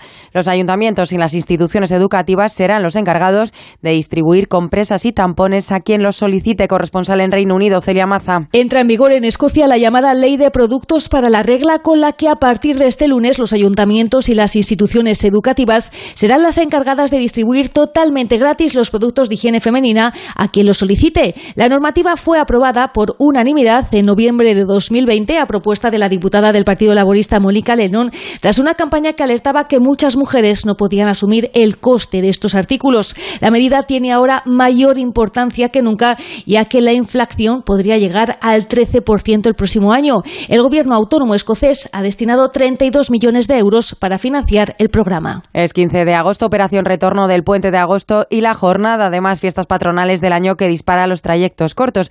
Por eso vamos a conocer la situación de las carreteras de GT. Patricia Arriaga, buenas tardes. Buenas tardes. A esta hora van a encontrar tráfico lento en Barcelona, la AP7 a la altura de Montornés del Vallés en sentido Girona, pero también muy complicada la entrada a Sevilla por la AP4 en las cabezas de San Juan. Y recordamos que el Lugo continúa cortada la A6 en Pedrafita en ambos sentidos. Hay desvío por la Nacional 6, pero también complicaciones en estos tramos y vías. En cuanto a los incendios, a esta hora hay seis carreteras secundarias cortadas en Zaragoza, dos en Huesca, dos en Alicante y una en Castellón. Precaución, pero también responsabilidad al volante. Jornada de fiesta nacional que aprovecha patrimonio para abrir al público todos sus palacios y monasterios. Julia Trulla. Los visitantes podrán acceder con la tarifa ordinaria a 16 monumentos en la comunidad de Madrid, Castilla y León, Baleares y Extremadura. Desde las 10 de la mañana y hasta las 7 de la tarde abren sus puertas los Palacios Reales, Aranjuez, El Pardo, el Monasterio de San Lorenzo el Escorial y el Valle de los Caídos. En Segovia se pueden visitar también en el mismo horario los Palacios Reales de la Granja y de Río Frío, en Baleares el de la Almudaina y en Cáceres el Monasterio de Yuste. Además, la casita del Príncipe del Real Sitio de San Lorenzo del Escorial también podrá visitar entre las 12 del mediodía y las 7 de la tarde. En todos los casos, el acceso estará permitido hasta una hora antes del cierre. Los deportes con Laura Carbonell. La primera jornada de la liga se cierra esta tarde con tres partidos. El Athletic Club de Bilbao se enfrenta al Mallorca a las cinco y media. El entrenador del Athletic, Ernesto Valverde, sabe la importancia de jugar en San Mamés. Nosotros, desde luego, tenemos que tener la intención de, de mandar en los partidos. Eso es lo que queremos, tanto cuando tenemos la pelota como cuando no la tenemos. Y eso es lo que vamos a intentar. Y desde luego tenemos una gran baza, sobre todo cuando jugamos en casa, porque nuestro público nos ayuda, nuestro público va a estar allí. Y esa cuestión la tenemos que aprovechar. Tenemos que poner al, al público de nuestra parte. Nosotros tenemos que conquistar al público A las siete y media, Getafe Atlético de Madrid y a las nueve y media, el Betis juega contra el Elche, que contará esta temporada con Alex Collado, cedido del Barcelona. En tenis, España presenta a su equipo para la fase de grupos de la Copa Davis. Carlos Alcaraz, Roberto Bautista, Pablo Carreño, Alejandro Davidovich y Marcel Granoller son los elegidos. Y en el Campeonato Europeo de Atletismo en Múnich, España ha logrado ya las dos primeras medallas, plata por equipos en el maratón femenino y bronce por equipos en el masculino. Es todo más noticias en próximos boletines y en la web ondacero.es. Este lunes más fútbol, más emoción, más goles, más Radio Estadio. Primer derby madrileño de la temporada liguera. El conjunto azulón recibe la visita de los rojiblancos. Getafe Atlético de Madrid. Desde San Mamés, Athletic de Bilbao Mallorca. Y desde el Estadio Benito Villamarín, Betis Elche. Pendientes también de todo lo que suceda en los campos de Segunda División. Este domingo, desde las 5 de la tarde, la liga se juega en Radio Estadio. Con Edu García. Con el compromiso de ser para ti el orgullo del deporte. Te mereces esta radio. Onda Cero, tu radio. De los múltiples pliegues que tiene la guerra de Putin en Ucrania está, de los muchos, la preservación del patrimonio cultural de ese país, sea por la protección de su patrimonio en museos, en bibliotecas, pero también de aquellos elementos arquitectónicos, escultóricos que pueden estar protegidos en interior o expuestos a un bombardeo azaroso. Esta situación nos la hemos encontrado desgraciadamente en otros eh, lugares. Un recuerdo relativamente reciente es allá por mediados de los 90 la biblioteca destrozada de Sarajevo. O también nos podemos eh, acordar de lo que ocurrió en la Segunda Guerra Mundial, desde si finalmente iba a arder París o no, cuando los nazis ya espoleados por la cercanía de los aliados iban a reventar eh, con detonaciones los elementos más señeros de la capital francesa o los bombardeos de los aliados en ciudades alemanas para buscar la derrota y la rendición de los eh, alemanes de los nazis, caso de Dresde, entre otras. Y nuestra guerra civil, también con daños a elementos culturales y con las acciones para intentar eh, protegerlos, como el Museo del Prado o la Biblioteca Nacional. De esto, pero de muchísimo más, tiene muchísimos pliegues, muchas aristas afortunadamente, muchos vértices, la última novela ganadora del eh, premio Azorín en 2022, La Biblioteca de Fuego, María Zaragoza, es la autora, a quien ya saludamos aquí en Gelo. María, ¿qué tal estás? Buenas tardes. Hola, buenas tardes. Y- Muy bien. Y saludos para Tina Vallejo, la protagonista también, ¿eh? ¿Qué personaje? Bueno, pues eh, eh, ahí está, que parece que, convivo con ella en mi casa. bueno, Tina Vallejo, que es una joven que desde su pueblo eh, tiene la oportunidad de poder estudiar en Madrid, cosa nada fácil y además con una intención que no sé si es lo habitual en el día de hoy, una jornada de esta de mediados de agosto del año 2022, pero ella tenía muy claro que quería ser bibliotecaria, ¿no es así, María?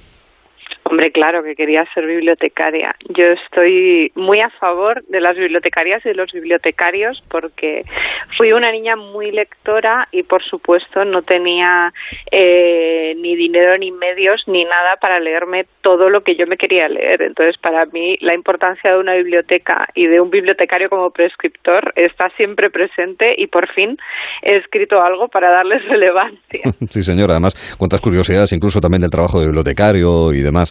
Bueno, el momento en el que Tina llega a Madrid para estudiar filosofía y letras es crucial en la historia de nuestro país, año 30, es decir, estamos hablando de los momentos previos a eh, la abdicación de Alfonso XIII, del rey, y el advenimiento de la República, y luego lo que también sabemos que, vino después y donde se buena parte de la narración se, encuadra, ¿no? ¿Por qué en los años 30, eh, mm, las cosas como son, María, no es la única novela que se sitúa española o de otro idioma en los años 30? ¿Por qué son tan atractivos para ubicar una narración, María?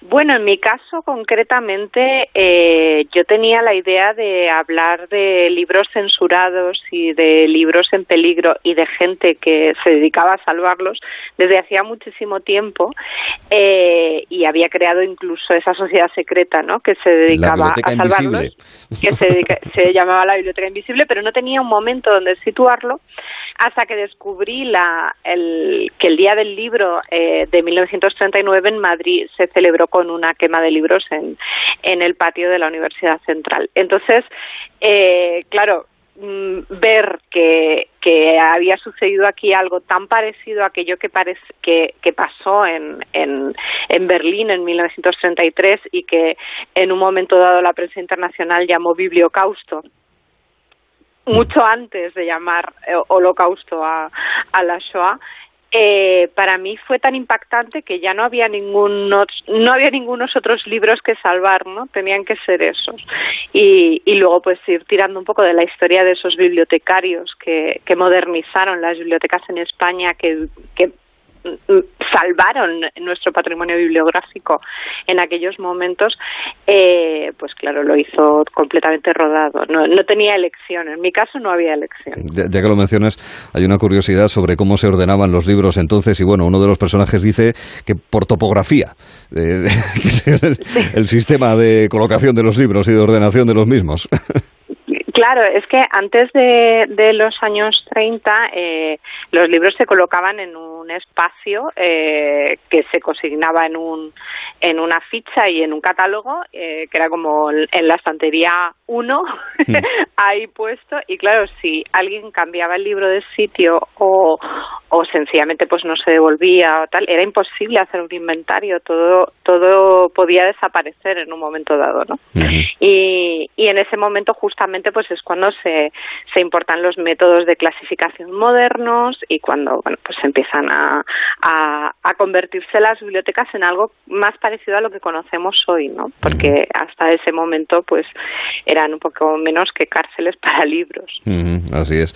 Algunos libros, como mencionas, que eran incómodos para algunos, ¿no? Eh, por ejemplo, se hace la referencia a cómo se escondían o destruían libros relativos a la eugenia o al divorcio, ¿verdad? Por ejemplo, habla Zenobia Camprubí, la pareja de Juan Ramón, de Juan Ramón Jiménez, ¿verdad? En ese, en ese sentido. ¿Cuáles eran los libros, los libros complicados? Y una reflexión post. ¿Hay libros complicados hoy, como los había en los años 30, en la España de los 30? Bueno, por desgracia, siempre hay libros complicados para determinada gente. O sea, quizá la, la reflexión que me, que me llevó a, a escribir el libro, a elegir esta, esta temática, precisamente es porque los libros siempre son lo primero que se, que se siente como peligroso cuando se quiere imponer un tipo de pensamiento, sea este cual sea. Eh, sobre todo con lo que nos cuesta que la, que la gente se acerque a los libros, ¿no? Es como siempre estamos deseando que la gente que la gente se acerque a los libros, que la gente lea más, pero luego es lo primero que, que se elige para hacer un, un eh, acto grandioso, ¿no? Eh, de mm, una quema, una, un auto de fe, como llamaron a, a la quema del 39, que, como si estuvieran quemando herejes en vez de libros, ¿no? Eh, y bueno, pues creo que esto siempre sucede de una forma más evidente o menos evidente en, en todas las épocas. Siempre va a haber pensamientos que otras personas consideren peligrosos. ¿no? Eh, ¿Qué importancia tenía el cabaret La Ballena? Bueno, no era un cabaret, era un barecito que, que por cierto, a, día de hoy todavía existe como almacén mm. de Coca-Colas.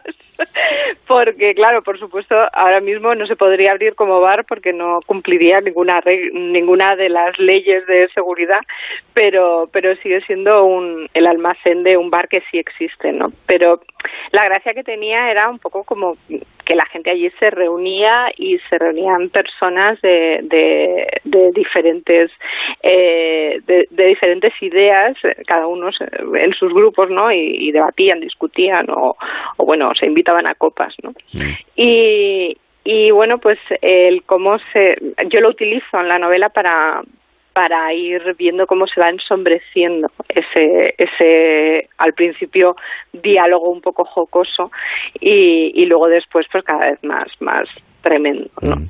Otro de los espacios que a mí me ha resultado muy interesante por lo que supone de, digamos, de, explicación sociológica de cómo era España y Madrid en aquella en aquellos años era la pensión, eh, donde ahí se encuentra la tía Paca, Carlos García, Tina Vallejo, en fin, todo buena parte de los personajes, los ficticios sobre todo de tu novela, María. Sí, bueno, la, eh, la pensión es un lugar muy importante y, y aparte, pues también eh, me ofrece la posibilidad de, de hacer un microcosmos en el que se mueven personajes más cercanos a la modernidad, como, como sería el caso de, de Carlos o, por ejemplo, el caso de Angustias incluso, eh, con personajes, bueno, pues que vienen de todavía un poco tener el, el espíritu de, del 98 y la pena por haber perdido las colonias. Entonces, eh, bueno, pues una pensión es, es, un marco ideal para, para hacer como todo el abanico, ¿no? De todo lo que ha pasado en esos años para, para poder reflejarlo en, en personajes que al fin y al cabo son una suerte de familia, ¿no? De alguna manera. y luego hay otros que sí son eh, reales y que a los que haces tú hablar en la, en la novela, como es el caso de Blanca Chacel, que es la hermana de la escritora, o Luis Menéndez Pidal, arquitecto que trabajó mucho en el Banco de España y también en, en distintas catedrales de nuestro país, y uno en concreto por el que te quiero preguntar porque me parece fantástico, claro, es, es el no saber y gracias a ti, pues saber Javier Lasso de la Vega, María, ¿quién era? pues Javier Lasso de la Vega era, eh, bueno, filólogo y, era eh, profesor universitario. Y, bueno, pues fue el encargado, entre otras cosas, de, mm, unificar los fondos de las bibliotecas universitarias eh, de la Universidad Central de Madrid para llevarlos a la ciudad universitaria. ¿no? En ese momento se iba a inaugurar la, la modernísima ciudad universitaria que tenía un poco el espíritu de esperar que en el futuro todo el mundo pudiera estudiar de alguna forma en el que se había eliminado las tarimas y los profesores estaban al, mismo nivel que los alumnos, etcétera.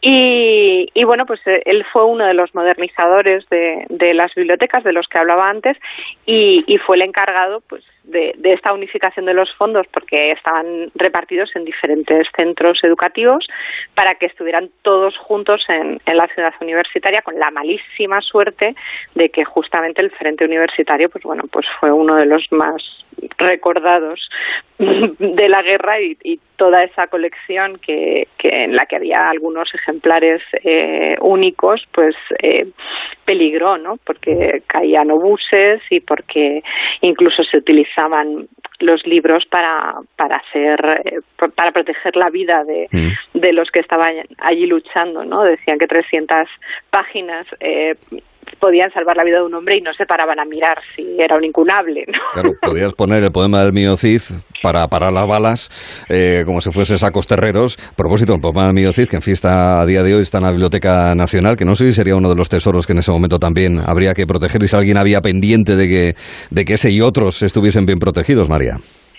Bueno, justamente eh, el, el poema del Miocis, ese ejemplar, esa copia que a la que le faltan las primeras páginas, que es el que está ahora mismo en la Biblioteca Nacional con, con su castillo, porque se construyó un castillo para guardarlo, eh, que también está en la Biblioteca Nacional, eh, justamente durante la guerra estuvo desaparecido. Yo juego un poco con esa desaparición porque eh, también hubo una pequeña guerra mediática, cultural en, en los periódicos, ¿no? los dos bandos, los, los grandes bibliotecarios de los dos bandos pues se echaban la culpa eh, los unos a los otros de, de la desaparición de, de, este, de este libro único. Y, y bueno, pues cuando acabó la guerra apareció y resulta bueno pues que había pasado toda la guerra en el Banco de España entonces hay una pequeña historieta eh, eh, detrás de todo esto con la que con la que yo también juego no mm. en la novela el Madrid subterráneo es importante ¿eh?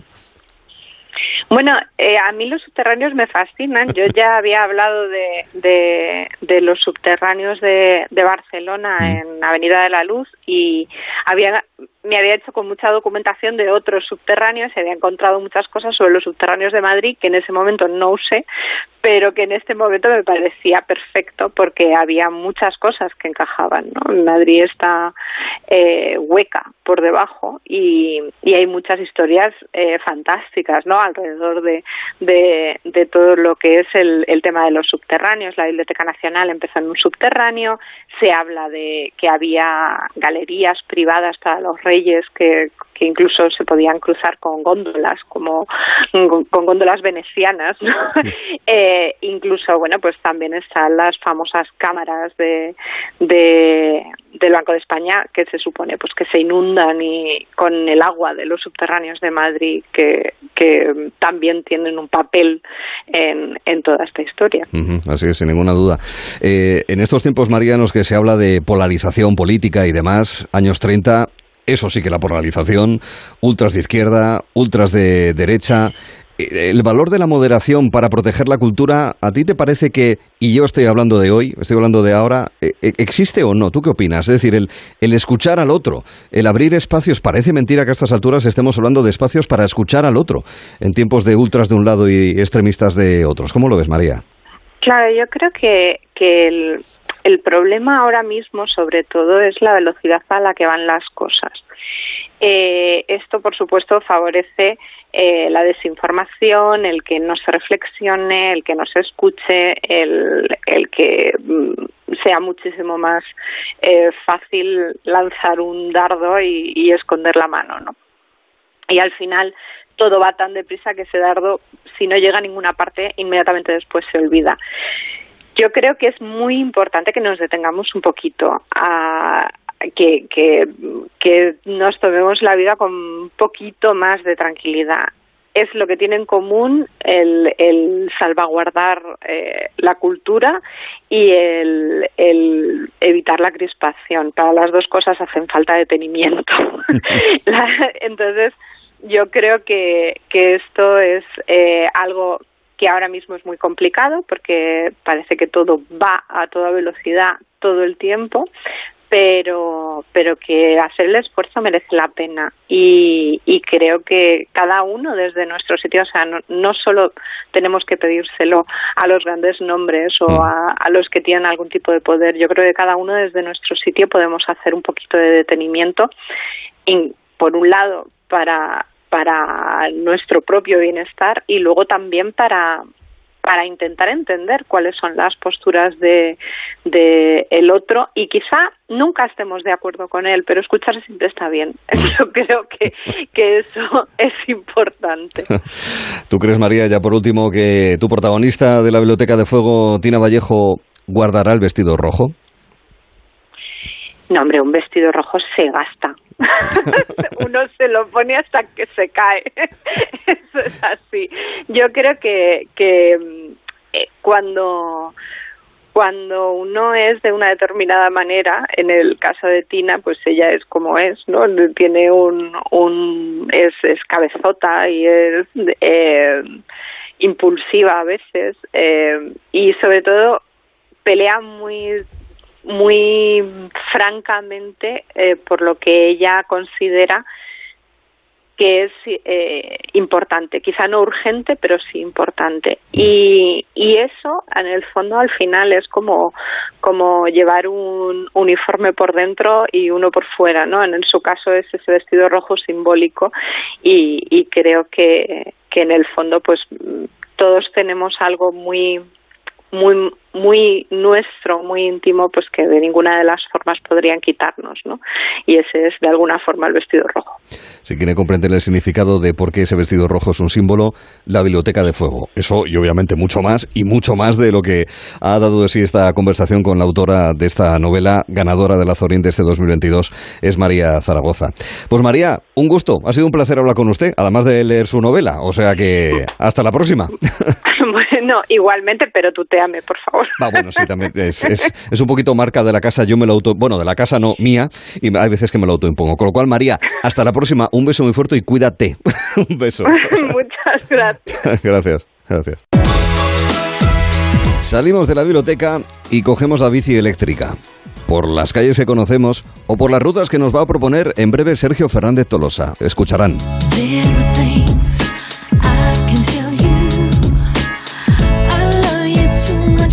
Say I stand and rest, but I'm the main case. You look at me and who I am.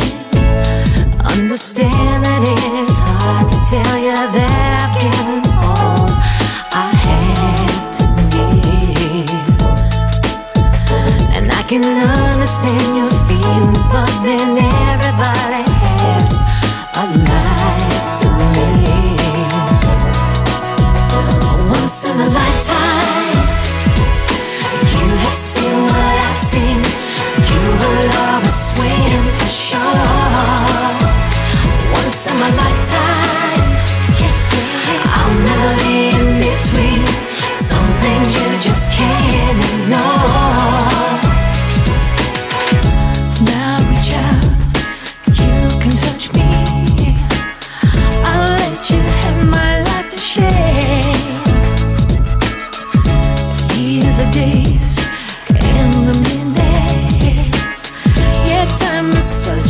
Puzzling grace. Understand that it is hard to tell you that I've given all. Dos cositas. La primera, me has subido el precio de mi seguro aunque yo nunca he dado un parte. La segunda, yo me voy a la mutua. Vende a la mutua con cualquiera de tus seguros y te bajamos su precio, sea cual sea. Llama al 91 555 5555. 91 555 5555. Por esta y muchas cosas más, vente a la mutua. Condiciones en mutua.es. Este verano en Carglass, por la reparación o sustitución de tu parabrisas, te regalamos un inflador Casals para tu coche. Y para las bicis, los hinchables de la piscina, el patinete. Carglass cambia, Carglass repara. Promoción válida hasta el 3 de septiembre. Consulta condiciones en carglass.es. Una tarde tranquila, una playa tranquila. Este verano mereces pasar unas vacaciones tranquilas. Porque con la alarma de Movistar Prosegur te avisan si pasa algo en casa en menos de 29 segundos. Y si fuese necesario, llaman por ti a la policía. Disfruta del verano por 14,90 euros al mes durante tres meses, contratándola hasta el 7 de septiembre. Infórmate en tiendas Movistar o en el 900 200 730. Los todólogos. Sí, esa persona que lo sabe todo. Y por supuesto, más que todos. Que van y te sueltan. Hombre, yo me es un atajo por la nacional. O, hombre, haberme dicho y te lo conseguía más barato. Pues ponles a prueba. Pregúntales dónde va a caer el gordo de Navidad. A que eso ya no se lo saben. Incluso los que creen que todo lo saben, no lo saben. Ya está a la venta la Lotería de Navidad. ¿Y si cae en tu lugar de vacaciones? Lotería Nacional. Loterías te recuerda que juegues con responsabilidad y solo si eres mayor de edad. Este verano tengas la tarifa que tengas, Lowy te da el triple de gigas gratis gracias a... ¡Triple de Gigas Man! Ese soy yo, Triple de Gigas Man. ¿Quién? ¡Triple de Gigas Man! Ah, vale, es que si la musiquita... Corre a lowy.es o llama al 1456. Lowy, simple. ¡Ven! ¡Métete debajo de mi paraguas! Siempre hay alguien que cuida de ti. En Autocontrol, anunciantes, agencias y medios, llevamos 25 años trabajando por una publicidad responsable. Campaña financiada por el Programa de Consumidores 2014-2020 de la Unión Europea. 98.0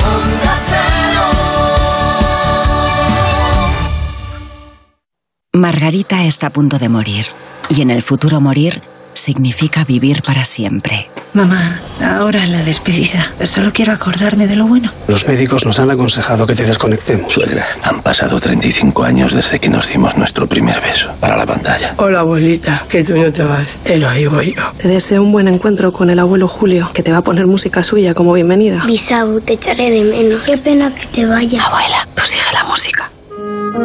Ah, claro, es que esto es la muerte. Julio, ¿estás por aquí? Hola, Marga. Julio, mi amor, eres tú. Tengo tan buenos recuerdos tuyos. Margarita en la Luna. Escrita y dirigida por Julio Medem. Disfruta del mejor entretenimiento en audio por solo 4,99 euros al mes. O si lo prefieres, 39,99 al año. Sonora. Gente que escucha. Más de uno. Información y entretenimiento durante todo el año. También en verano. A las 7 de la mañana, Rubén Bartolomé te pone al día de toda la actualidad, en un momento político con mucho que contar. Tertulias, debates, análisis y entrevistas con los protagonistas de la noticia. Y a las 10 de la mañana, llega el momento de relajarse y pasar un buen rato con Begoña Gómez de la Fuente. Invitados, anécdotas, participación y muy buen humor. Más de uno. En verano, desde las 7 de la mañana, información y entretenimiento con Rubén Bartolomé y Begoña Gómez de la Fuente. Te mereces esta radio. Onda Cero, tu radio.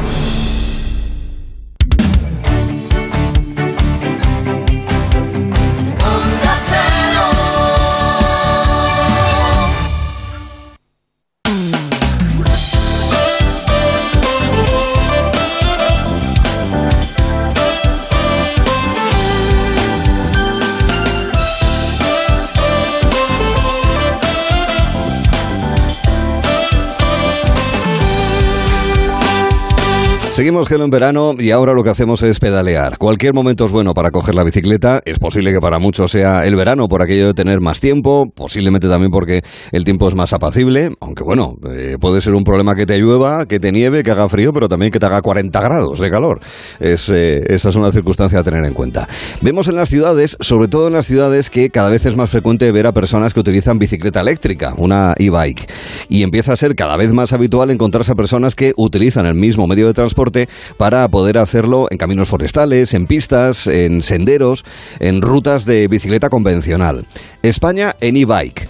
Tuvimos hace un par de años en este mismo programa la oportunidad de poder conocer algunas de las rutas que aparecía en España en bicicleta del periodista y ciclista Sergio Fernández Tolosa. Acaba de publicar esa visión también en bicicleta eléctrica que nos permite pues, recorrer desde Aracena, Hornachuelos en Sierra Morena o que te lleve en el sistema ibérico en la parte este por la Sierra de Gúdar o el Mastrazgo, de la misma manera que también nos permite hacer recorridos en el Cantábrico desde a Costa da Morte, en eh, Galicia, hasta llegar al Bierzo, o en el sistema ibérico también, pero en otra zona, por los Montes Universales. Por poner solamente algunos ejemplos de las 88 excursiones que nos propone Sergio. ¿Qué tal estás, Sergio? Buenas tardes y bienvenido.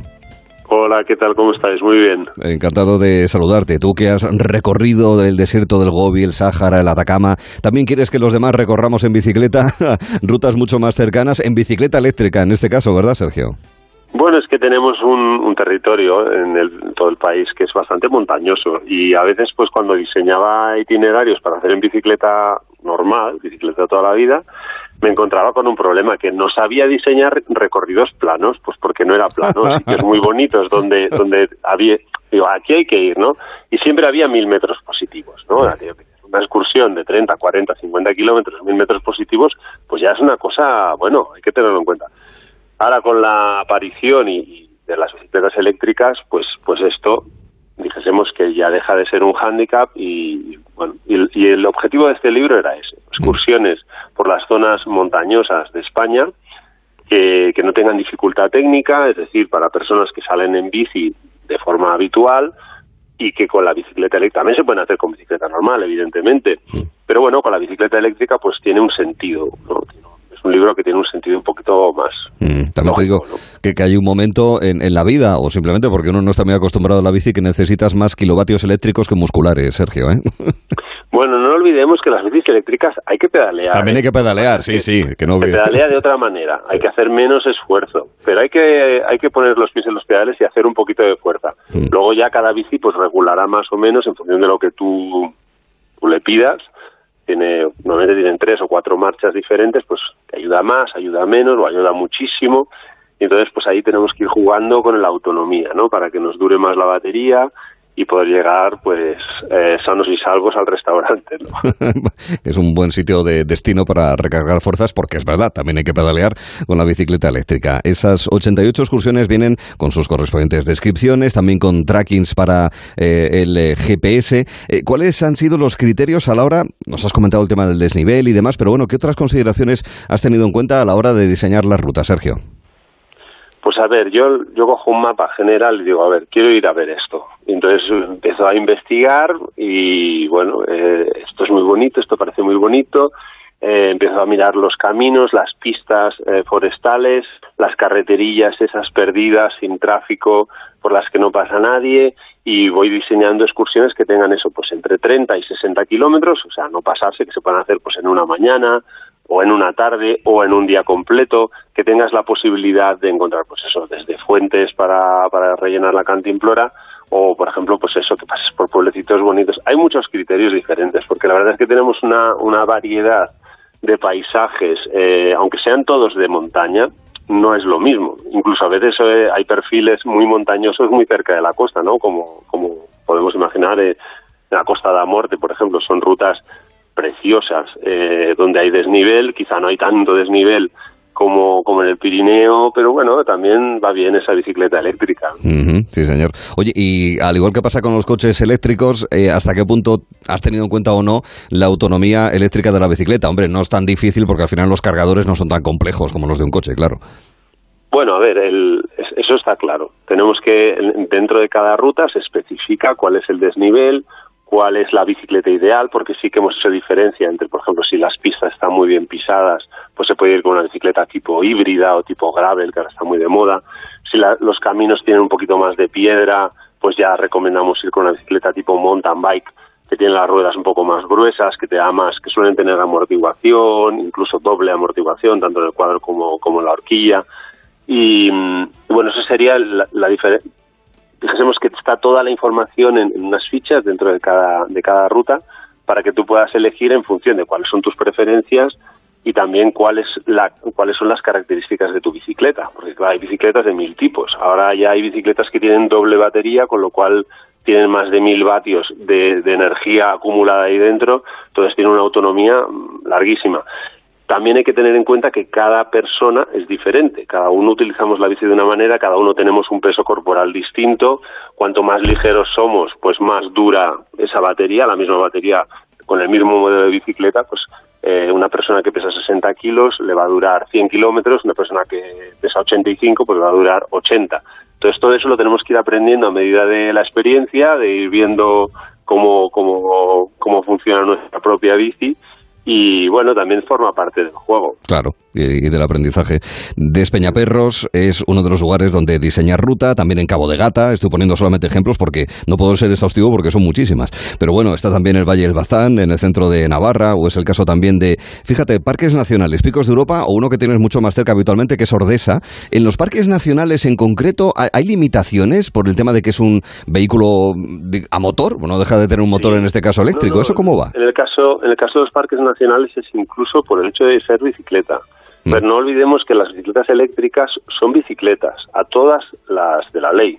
Eh, tienen unas limitaciones tanto de motor como de asistencia, que está explicado en el libro. eh, si queréis entramos en detalles, pero bueno, es como que tiene una potencia máxima que solo te ayuda, o sea, es- no tiene acelerador. Solo si pedaleas, el motor te ayuda. Entonces, eh, a nivel, por ejemplo, de parques nacionales, donde no se pueda ir en bicicleta, tampoco se puede ir en bicicleta eléctrica. O sea, no hay distinción. Eso en ningún, ningún ámbito. Eh, y entonces en, en parques nacionales, como por ejemplo el de- el de Ordesa, en la ruta que pl- planteamos en el libro, bueno, planteamos varias. Son todas por la periferia, justo por la periferia o justo en el límite, nunca dentro. Claro. Aunque sí que se puede, en algunos sitios de Parque Nacional de Ordesa, evidentemente se puede eh, ir en bici porque también se puede ir en coche. Entonces son unas pistas asfaltadas con los accesos generalmente que ahora en pleno verano mm, no se puede entrar en vehículo particular porque si no sería un lío. Bueno, de hecho hay un sistema de acceso en autobús, ¿verdad? Sí, Mm. correcto, hay unas lanzaderas, etcétera. Ahí sí que podremos ir en bicicleta. Em, pero, por ejemplo, el desfiladero de las Cambras por el río Bellós, eso también se puede hacer en bicicleta, estamos dentro del Parque Nacional. Lo que no se podrá hacer, por ejemplo, es eh, pues, pues, rutas que sí están pensadas para senderismo. No. Eso es un terreno acotado, pero no por el hecho de que sea e-bike, sino por el hecho de que es bicicleta. Bueno, y hasta aquí, Sergio, lo siento mucho la entrevista de buen rollo. Ahora viene la pregunta, que es la última, complicada. ¿Cuál es la que te apetece más a ti? Es, es decir, eh, no utilizando la bici normal, la convencional, sino en e-bike, la que, no sé, por ya no solamente por los paisajes, sino... Pregunta difícil. Claro, claro, por eso digo que se acabó el buen rollo. Que ¿Cuál es la chula chula? Depende de la época del año y con Ah. quién vaya a ir. Lo Ah. más importante en estas cosas yo creo que es con quién quieres ir a un sitio determinado, ¿no? Mm. Un poco llevarte a... A mí, por ejemplo, ahora mm, suele ocurrirnos a todos, ¿no? Que lo que más nos gusta es lo que tenemos muy cerca de casa, porque es nuestro hogar. Entonces estamos como enamorados de, de ello. Entonces, pues todo lo que es el territorio de Sobrarbe aquí en Huesca, pues a mí me encanta, que es donde vivimos nosotros. Entonces aquí hay un montón de rutas dentro del libro. Pero también nos suele atraer muchísimo lo que está lejísimos, lo que está más lejos, ¿no? Que es, pues, pues por cuestiones de agenda, pues no puedes ir con tanta frecuencia. Y ahora mismo lo que me queda más lejos mentalmente es la- las costas gallegas. Entonces me gustaría mucho volver con más calma otra vez y volver a disfrutar y compartir con, con los míos esas, esos caminos que hay por Muxía, por la costa, por Camariñas, la ruta de los faros, la ruta de los na- naufragios, la titulé yo. Una, una zona muy salvaje, con unas pistas muy fáciles, que van combinando mar y montaña, y, y que bueno, que tienen pues eso, un, un, una- un poderío, no sé, Un una- atractivo, ¿no? Mm. una- sí, dijésemos que tiene, claro, ves ahí el mar, eh, con esa fuerza, ese, no sé, el viento, el silencio, la tranquilidad y, y, bueno, y esas playas solitarias, desiertas, que quizá ahora en pleno agosto pues están de otra manera, ¿no? Pero lo, lo- cuando, cuando yo estuve allí el año pasado pues lo recuerdo eso, muy, muy solitario, muy tranquilo y con una, bueno, con mucha energía. Sí, ¿no? Bueno, aglutinadas, 88 rutas para recorrer España en e-bike. España en e-bike es el título. Y lo importante es, de alguna manera, con lo que me quedo también de lo que has dicho, es muy importante también que queden pendientes rutas, que queden lugares ah, que descubrir o que volver a visitar, en definitiva, también. Sergio Fernández Tolosa es el autor de España en e-bike. Oye, un abrazo muy fuerte y a seguir ruta y seguir pedaleando. Cuídate, Sergio. Muchas gracias, hasta la próxima. Hasta la próxima y un saludo. Ahora seguimos hablando de ciclismo, de otros deportes y de cine. Verán cómo.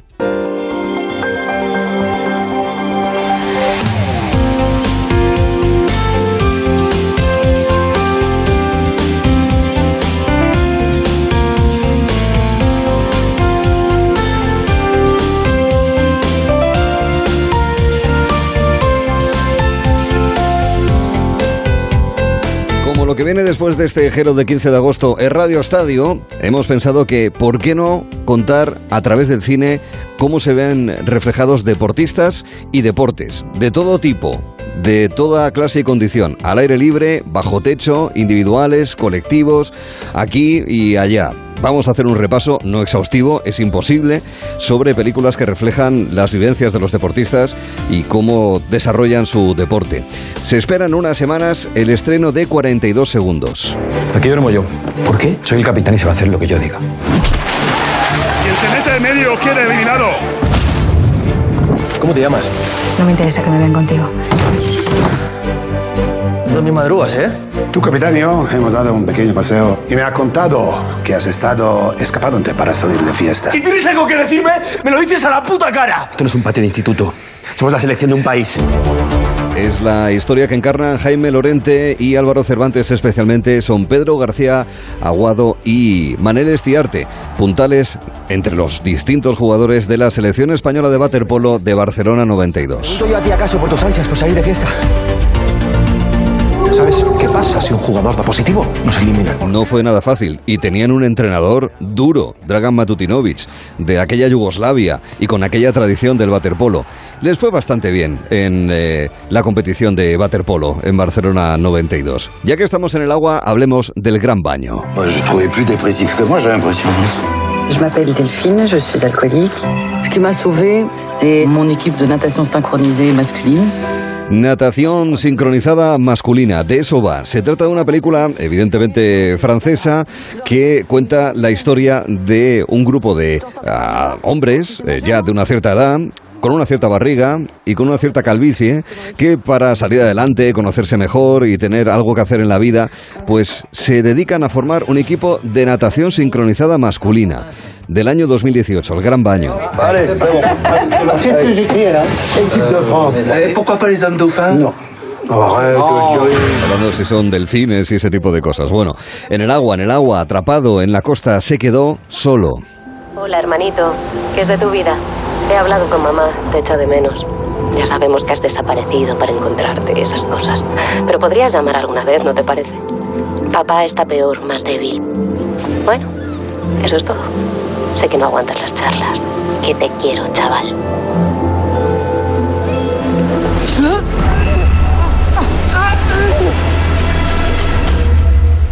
La historia de un surfista que tuvo que aguantar durante horas solo. Hechos eh, que narra y que encarna Alan Hernández dándole vida a Álvaro Vizcaíno, que fue el surfista, el surfista, el eh, deportista que lo sufrió. Una película dirigida por Hugo Stuben. No es fácil aceptar que vas a morir totalmente solo. Me caí por un acantilado. Tengo la cadera rota, no puedo caminar, no puedo andar. Con toda aquella culpabilidad dentro. Película sobre surf. Película sobre motos.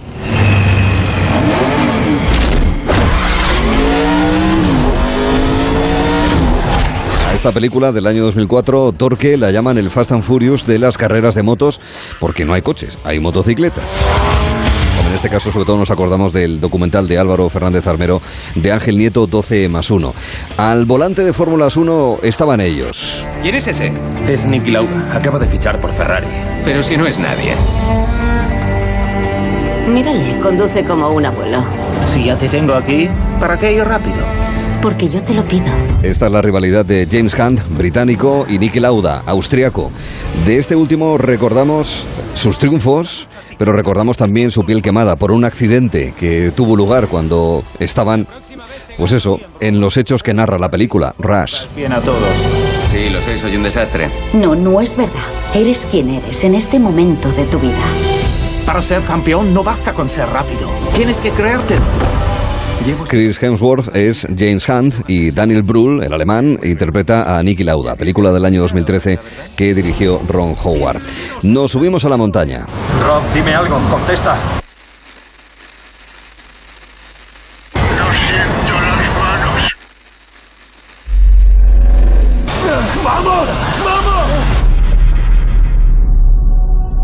Estamos en Everest, película de 2015 con James Clark, Josh Brolin, Robin Wright. ¿Un cartero en el Everest? Eso espero. Genial. Sois alpinistas experimentados, si no, no estaríais aquí. Pero el Everest es el lugar más peligroso de la Tierra. Hablamos de montañismo y podríamos hablar de pura vida, de ese rescate, esa cinta sobre el rescate de Iñaki Ochoa en el Anapurna o Límite Vertical del año 97. Pero vamos a cambiar de tercio, porque ahora lo que toca es gimnasia artística. This year is all about going full throttle. University of Oklahoma has their sights set on the Nationals. We're kind of counting on you to lead our team to another victory. En fin, las pruebas para poder entrenar y acceder a los mundiales y a los Juegos Olímpicos en el equipo de gimnasia artística. Una película de dos series, de, dos capítulos, Full Out, Full Out Days. En la segunda parte sale la gran Nadia, Nadia Comaneci. Hombre, nos acordamos también de Tonia, en el caso del de, eh, patinaje artístico sobre hielo. Y también nos acordamos de más mujeres deportistas. El balonmano también está presente en el cine. 이 시간만큼은 여러분께서 우리 선수들에게 힘을 불어넣어 주시기 바랍니다. Hay una peli sobre los hispanos, también sobre la selección alemana de, balonce- de balonmano eh, masculino, pero en este caso Forever the Moment es sobre los, eh, el equipo surcoreano de balonmano femenino. Seguimos en el pabellón, pero en este caso para estar en el cuadrilátero. Me jodiste tú a mí, que me echaste del gimnasio porque sabías que iba a ser mejor que tú.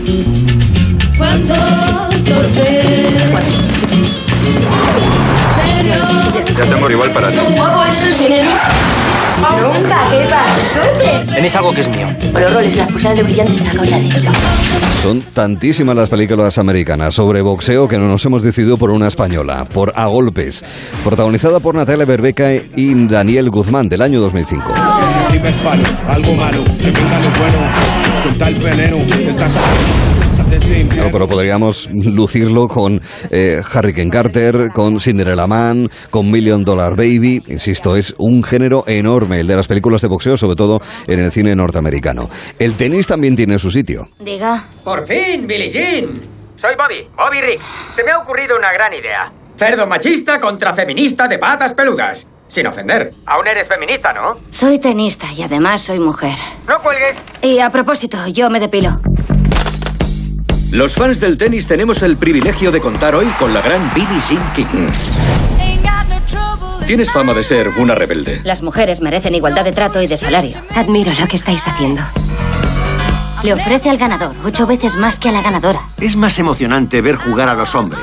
Es algo biológico. Esta es La Batalla de Sexos, una historia real que tuvo en el año eh, que tuvo lugar en el 1973, donde se enfrentaban Bobby Rings y Billie Jean King.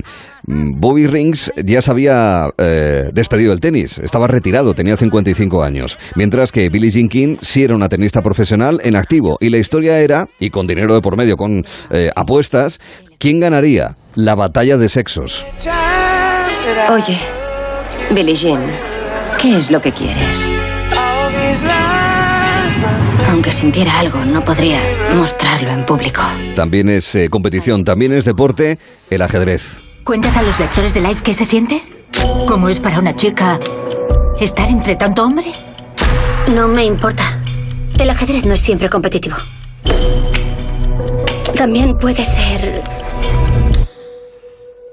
precioso. Eres huérfana, Beth. Es Amy Taylor Joy, la actriz que interpreta a Elizabeth Harmon. Es decir, que estamos hablando de Gambito de Dama.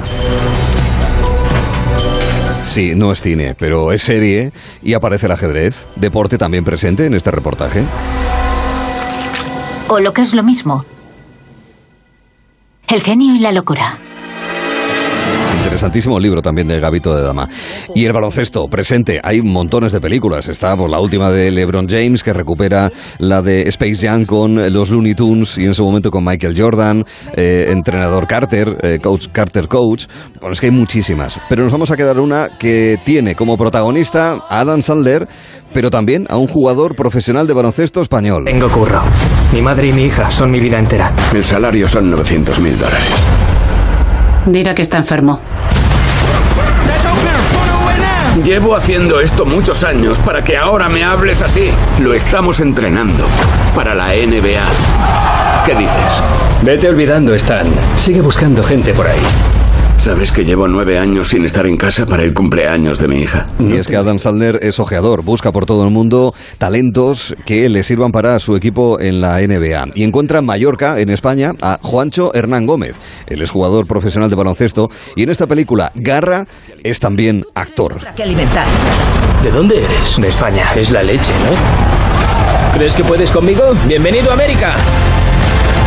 Él no es así, juega mucho mejor. Vamos a por el atletismo, tranquilos, no ponemos carros de fuego, que está muy vista. Maravillosa, pero está muy vista. Nos vamos a fijar en el que fue el héroe de Berlín. Los americanos necesitan campeones para recordar de qué son capaces. Eres el mejor. El hombre más rápido de la Tierra. ¿Y tú quién eres? Soy Jesse Owens. Tienes talento.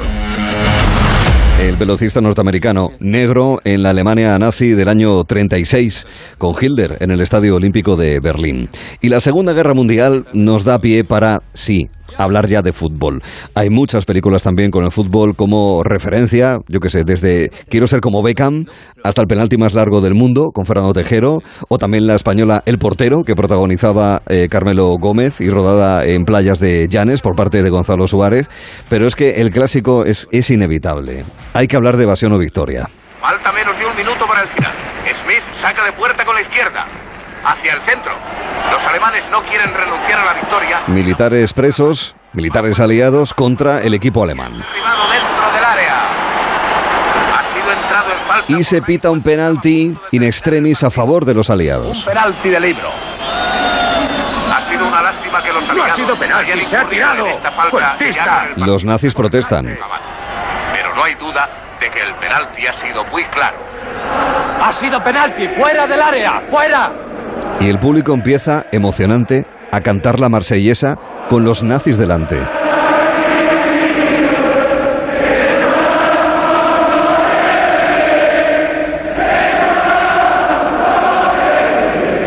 Es inaudito, hay que hacerles callar como sea.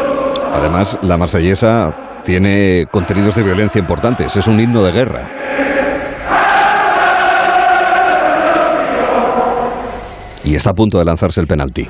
Hay tensión. El portero es Sylvester Stallone. Páralo. ¿Y qué ocurre? Lanzamiento.